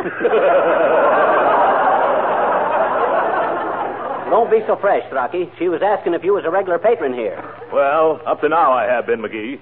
But by George, I'm getting pretty tired of their stinginess. Stinginess, Mr. Gildersleeve? Yes. They only serve two slices of bread. Imagine that. Two slices. I like bread. And two slices isn't enough. I've complained and complained, and they won't do a thing about it. Uh, pardon me, Mr. Gildersleeve. Huh? Mr. Populus has heard about your trouble with the bread, so he sent you this. Oh, look at that, Molly. A whole loaf of bread cut in two. Oh. That's just what I've been talking about. Look at it. You see what I mean? Two slices again. Where's that DePopoulos? Let me talk to that field fella.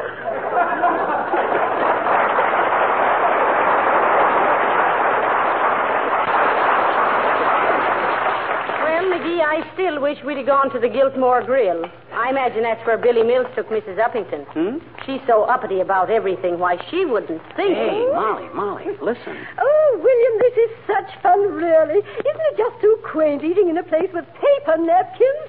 just like a picnic. Sure is, Bubbles. This joint gets more like a picnic grove every day. Even this spinach tastes like poison ivy. Maestro, I liked it so much better than that little place you took me to last night. You know, the place built like a railroad car. Oh, you mean Donovan's Diner?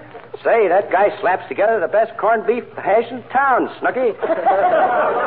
Oh, really? I wasn't criticizing the food, my dear. Only I forgot I was not on a real railroad train, and when I opened the door to go back to the club car, I fell right into a garbage can. Oh, dear. Ah. Hmm, you hear that, McGee? And her telling us about what an exclusive place they were going to have lunch. Oh, well, I guess she found out it's hard to tie a feed bag on over a high hat. you want any dessert, Molly? Oh, no, thank you, McGee. I'm I'm finished. Yeah, me too. Hey, waiter, give me the treasurer's report.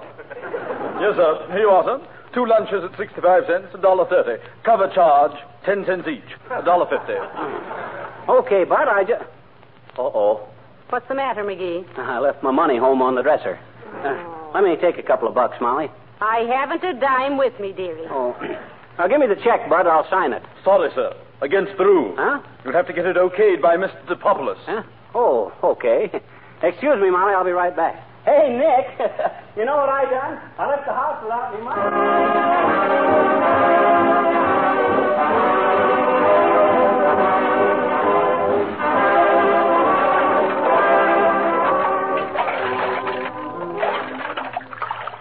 You take my recipe for a pork pie, Chef. First, you cut the pork into cubes, see? About an inch square. Then you rub your pan with garlic. Wait a minute. How are you doing, Molly?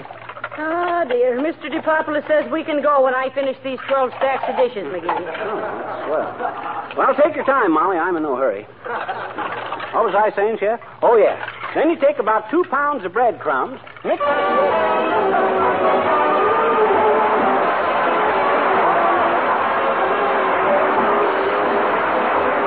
Fibber and Molly will be back in just a moment, which leaves me just time to remind you that in these bad weather days of March, your floors, furniture, and woodwork need the protection of genuine Johnson's wax. Floors that have been regularly Johnson waxed laugh at wet, muddy footprints. A damp cloth removes the dirt, and the rich beauty of the waxed floor remains intact. That's why we say when you walk on wax, you save your floors. For the same reason, woodwork and furniture that is Johnson waxed is more beautiful, easier to keep clean, and guarded by the tough wax shield against scratches, dirt, and smudgy fingerprints. Have you examined recently a can or bottle of genuine Johnson's wax, either paste or liquid? You'll find listed right on the package more than 100 labor saving uses for this famous wax polish.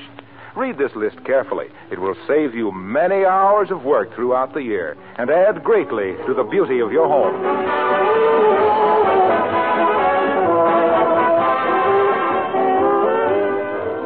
Now, look, McGee.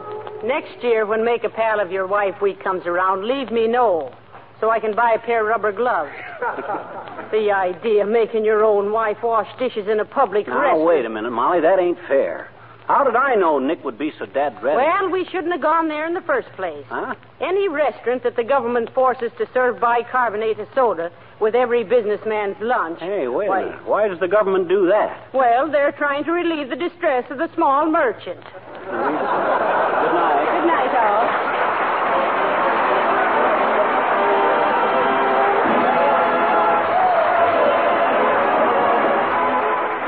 This is Harlow Wilcox speaking for the makers of Johnson's Wax and Johnson's Self Polishing Glo-Coat, inviting you all to be with us again next Tuesday night. Good night. This is the National Broadcasting Company.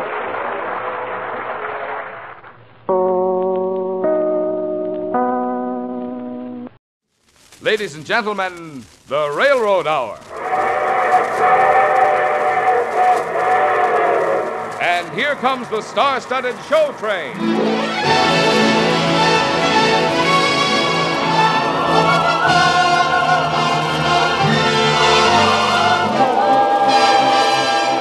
Tonight, the Association of American Railroads presents the great Broadway musical hit Music in the Air, starring Gordon MacRae and his charming young guest star, Miss Jane Powell. Our choir is under the direction of Norman Luboff, and the music is arranged and conducted by Carmen Dragon. Yes, tonight another top musical success is brought to you by the American Railroads. The same railroads that bring you most of the food you eat, the clothes you wear, the fuel you burn, and all the other things you use in your daily life. And now here is our star, Gordon MacRae.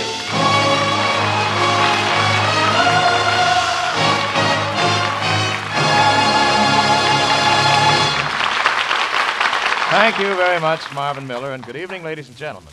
Tonight we have music by Jerome Kern and a story by Oscar Hammerstein II. And so we're ready for adventure, romance, and music in the air.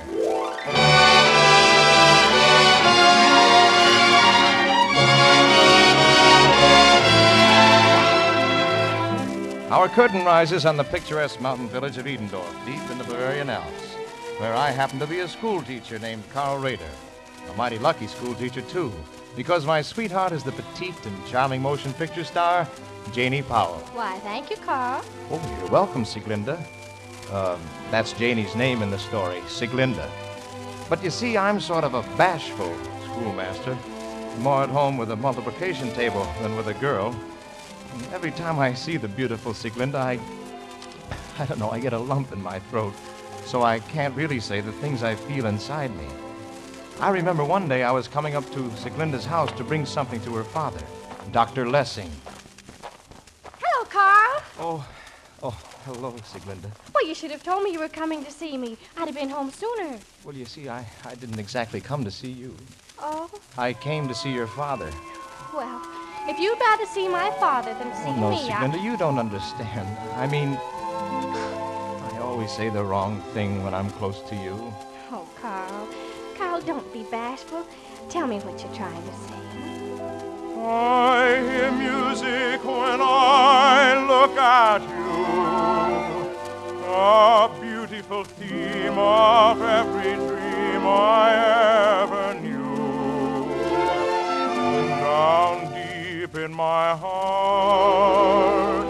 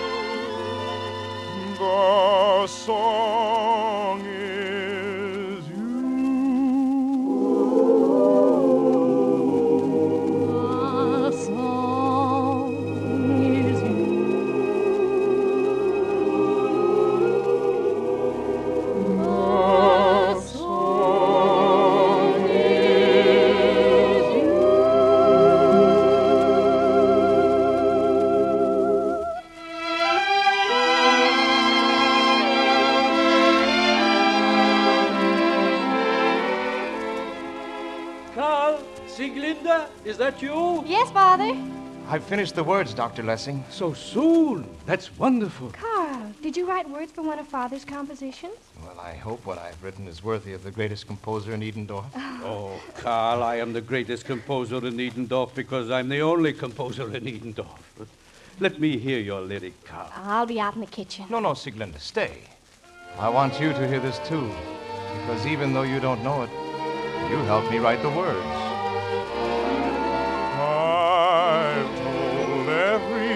Star just how sweet I think you are. Why haven't I told you? I've told ripples in a brook, made my heart an open book. Oh, why haven't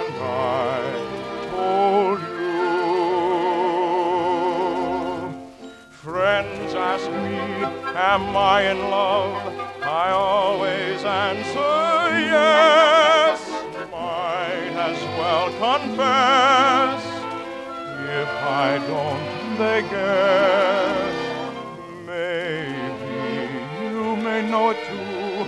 Oh, my darling, if you do, why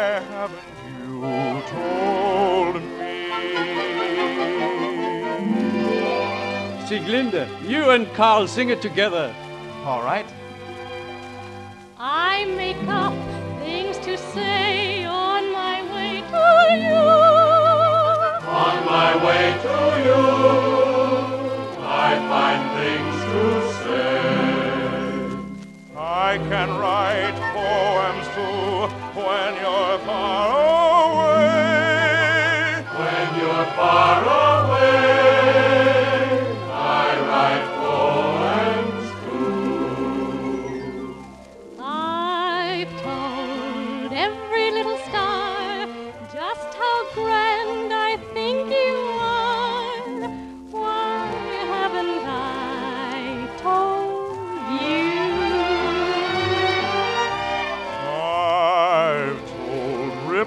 in the brook, made my heart an open book.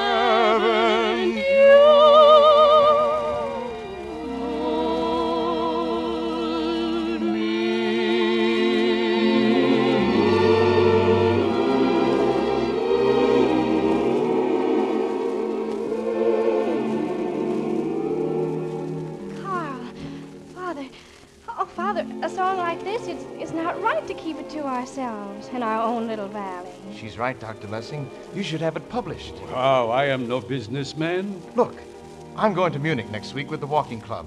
And Dr. Lessing, if you came with us, why... I should walk to Munich 60 miles? You think I'm a schoolboy? Oh, we'll take our time. A week or more. I have not been there for 20 years. My old school friend Ernst Mahler is a music publisher in Munich. Why, then you must come and give him the song. And Sieglinde must come to sing it for you. Oh, oh, please, Father. Please, huh? Mm, somehow I feel this is a wrong thing to do. It will bring sadness to us. How, Dr. Lessing? It can only make you famous. Oh, it'll be a wonderful holiday for all of us.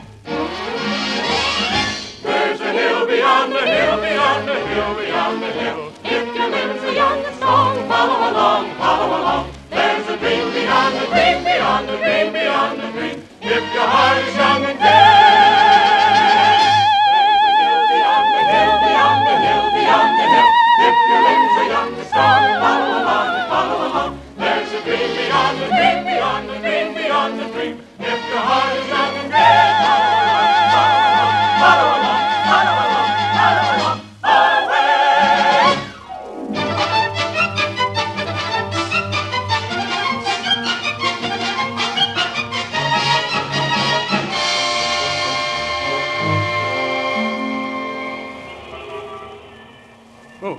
goodness. What have they done to Munich in the 20 years I've been away? Oh, goodness, everyone's in such a hurry. And look, everyone looks so mad. Well, that's the way it is with city life. Ah, look. There is the sign, Mahler and Company, music publishers. Well, shall we go in? I wonder if my old friend Ernst will recognize me. It has been so long. May I help you? Uh, we'd like to see Mr. Mahler, please. Well, he's very busy. You'll have to wait. And you can take your play and your music. Now, Frida, let's not have another scene. Who's making a scene? Oh, my goodness. I'm leaving you, Mr. Mahler. I'm leaving your wretched little opera company. May I introduce myself? Walk out on me, Frida Hatzfeld, and you'll never work in musical comedy again. Ah, I have a dozen offers. Excuse me. Are you. Are you really Frida Hatzfeld, the great star? Ah. Oh, see, Mr. Mahler, here is a young man who appreciates my uh, talents. I, I saw you once in The Chocolate Soldier. You were wonderful. Ah, how sweet of you to say so. It is not possible. You are Mr. Mahler? Yes. You look like Ernst, but you should be older. We went to school together. Oh, oh, uh, you're thinking of my father. He's been dead ten years. Ernst is dead. Yes. My old friend. Oh, don't be sad, Father. I'm sure young Mr. Mahler will listen to your composition. You see, I have written a song, and uh, my daughter has come to sing it for you. Everyone in the world has written a song and expects me to publish it. I'm sorry, I can't be bothered. You can't treat my father like this. He's a great composer. well, this is a fiery little one, isn't she? Bruno Mahler. Oh, run along. I'm going to listen to this little angel sing. That finishes it. I'm through. That's right. You're through. Oh! Oh. Young man, Yes? Uh, how would you like to take me to dinner? Me? Have dinner with, with the immortal Frida Hatzfeld? Oh, what a nice way of putting it. Young man, you should write. Well, I, I have done a few lyrics. Oh? Well, perhaps you'll write something for me. Come, we'll discuss it at dinner. Carl! Now, Mr. Mahler, about the song. Oh, yes, yes, the song. Uh, yes, I'll listen to it. And then, Dr. Lessing, perhaps you'll let me have dinner uh, with your daughter.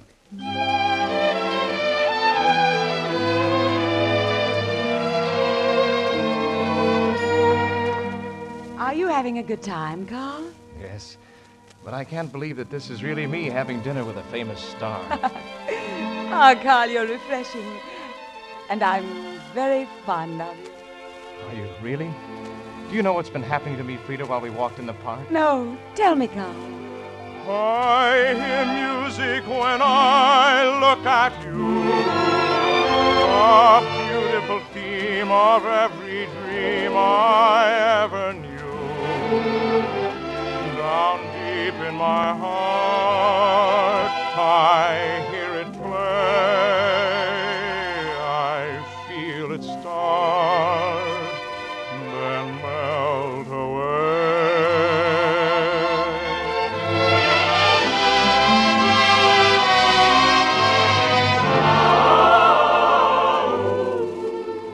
Are you having a good time, Sieglinde? Oh, it's been a glorious evening.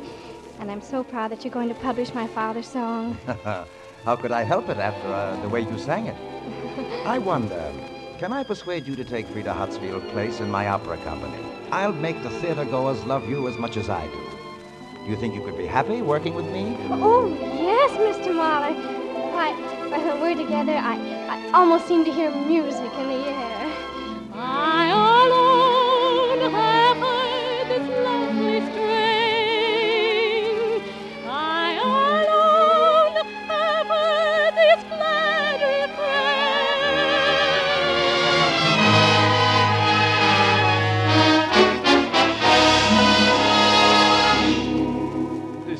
working out all wrong.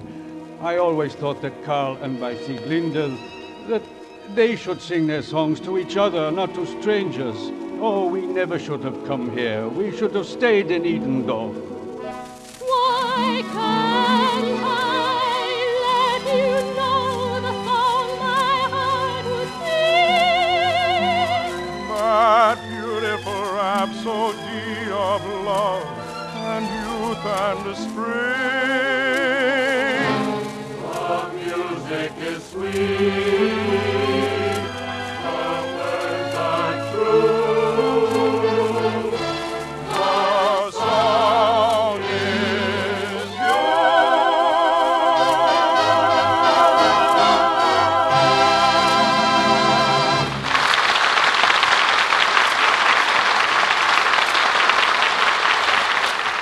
Return to the second act of Music in the Air in a moment. But first, safety is the product of many things. It is the product of safe tools and equipment.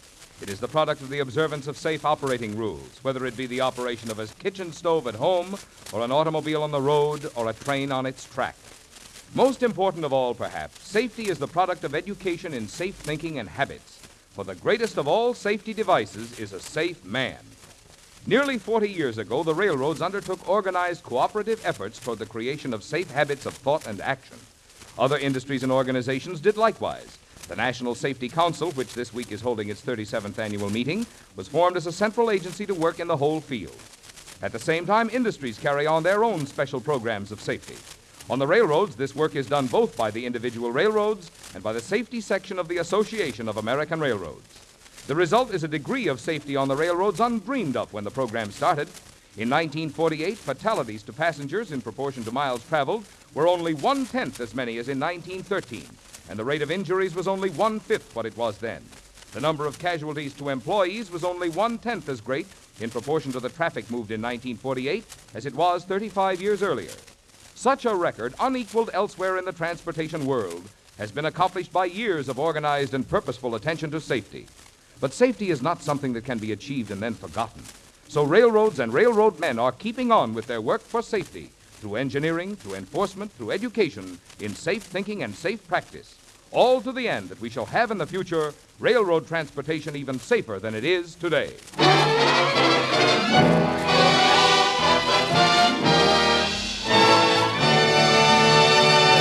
Now, here is Act Two of Music in the Air, starring Gordon MacRae as Carl Rader and his guest star Jane Powell as Sieglinde.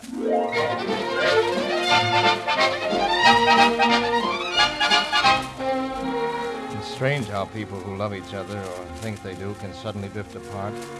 Back home at Edendorf, I had dreamed that someday Sieglinde would be mine. But in Munich, with the glamorous Frida Hatzfeld at my arm, Sieglinde didn't seem nearly so important. And she was having the time of her life with that pompous impresario, Bruno Mahler, who had actually given her a starring part in his newest operetta. Quiet now, quiet in the theater. Oh, oh, do I look all right, Mr. Mahler? Oh, yes, my child, you look enchanting. Oh, gosh. I- I'm so frightened, though, with, with all the lights and, and the people. Do not be frightened. This is merely a dress rehearsal. See it pretty, my dove. I will be listening. Well, well, thank you, Father. All right, music. A warm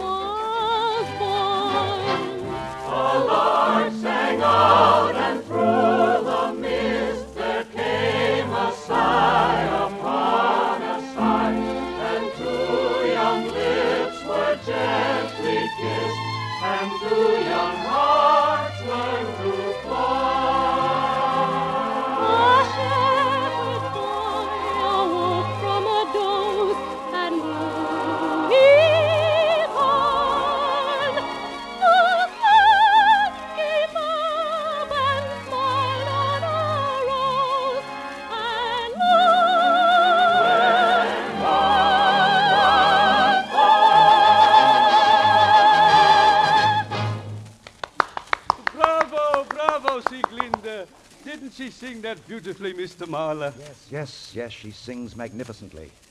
But I'm afraid she won't do. What do you mean, sir? Well, it's uh, it's not enough to be able to sing. A star in musical comedy must must know how to move, how to act, how to walk up on a stage as if she owned it. But Sieglinde is a child. She will learn. There isn't time enough. Oh, if I could only get Frida Hatzfeld. I thought you hated her. I do. I would give my arm not to be dependent upon her. But do you realize what makes her great?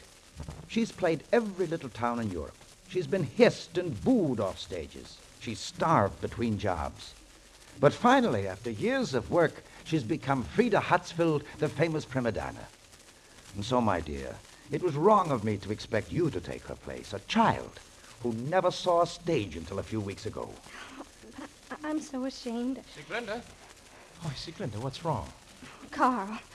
Oh, oh, oh, you tell him, Father. Schoolmaster, have you seen Frida Hatzfeld? Do you know where she is? Oh, yes. Good. At her hotel, she's packing her bag to go to Vienna. Oh, I only hope I'm in time to stop her. I don't understand. What's going on here? They don't want me to play the part. There, there, They child. said I'm not good enough.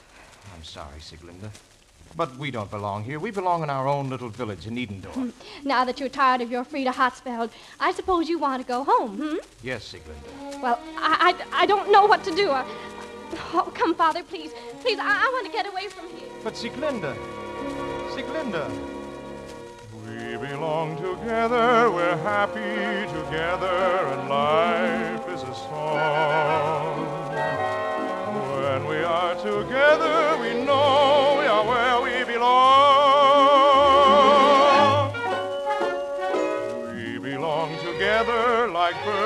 A feather, together we fly. Little caring whether the rest of the world is alive.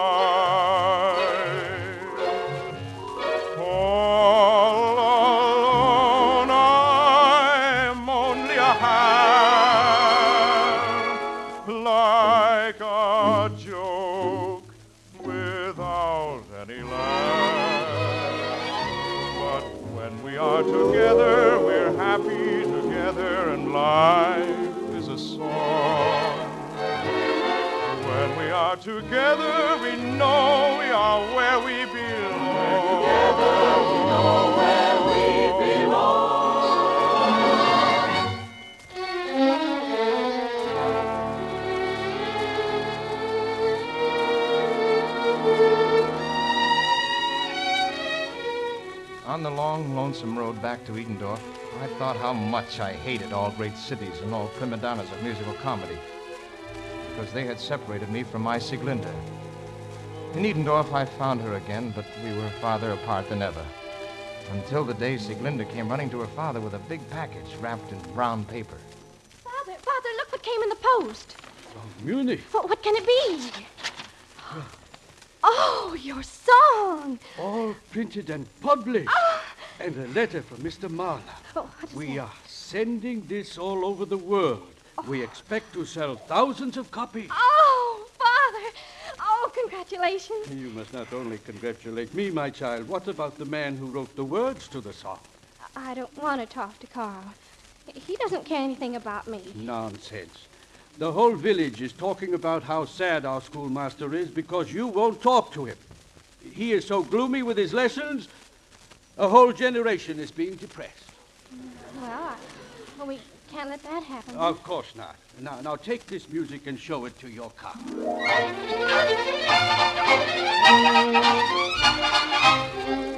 Carl, Sieglinde. look, look, I have a present for you.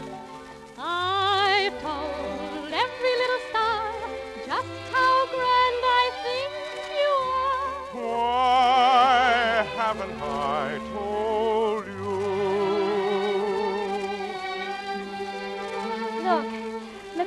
music by Dr. Walter Lessing, words by Carl Rader. Oh, it's your song, Carl. Oh, no, my darling. You were the inspiration both for your father and for me.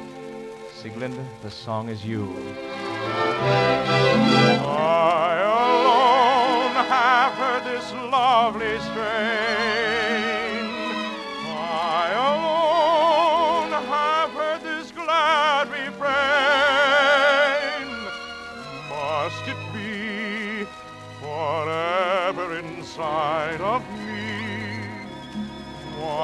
Can't I let it go?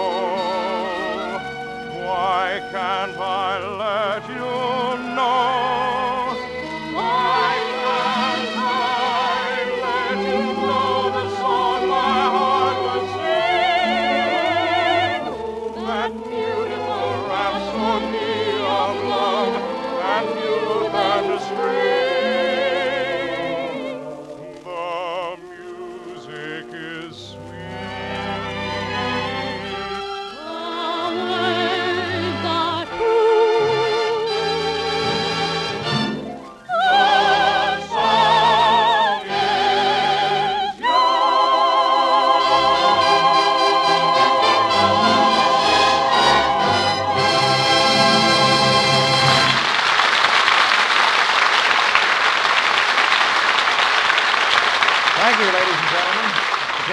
Will be back in just a moment. Meanwhile, this is Gordon MacRae with a word of thanks to our excellent supporting cast Betty Lou Gerson, Jerome Cowan, Gigi Pearson, and Herb Butterfield, who played Dr. Lessing.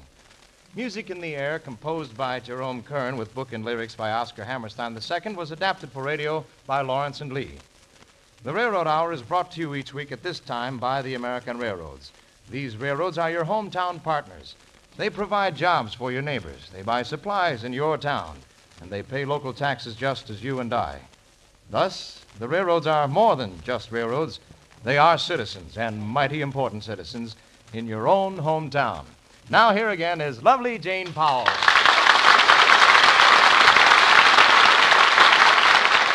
Oh, thanks, Gordon. Gee, it was fun making music in the air and music on the air. well, it's always fun to peek around a microphone and see you standing there, Janie. well, when you peek about a month from now, Gordon, you'll see me again. That's right. We'll be back in old Heidelberg together for the student prince. I've already got my passport. And by the way, don't miss next week's Railroad Hour, Janie. We'll have Kenny Baker and Lucille Norman in one of America's favorite operettas, Blossom Time. you know what? I'll have my head right inside that radio. All aboard! Well, good night, Janie. It looks as though we're ready to pull out. And so until next week, goodbye.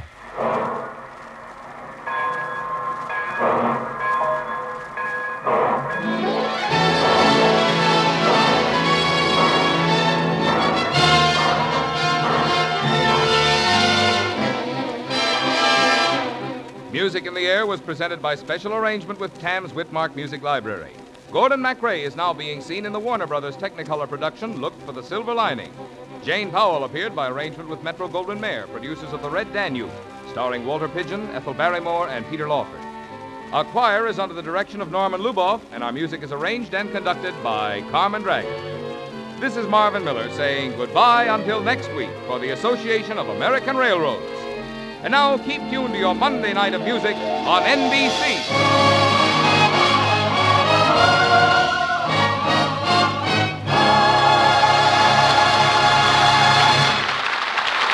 Christopher Lynch stars on The Voice of Firestone coming up on NBC.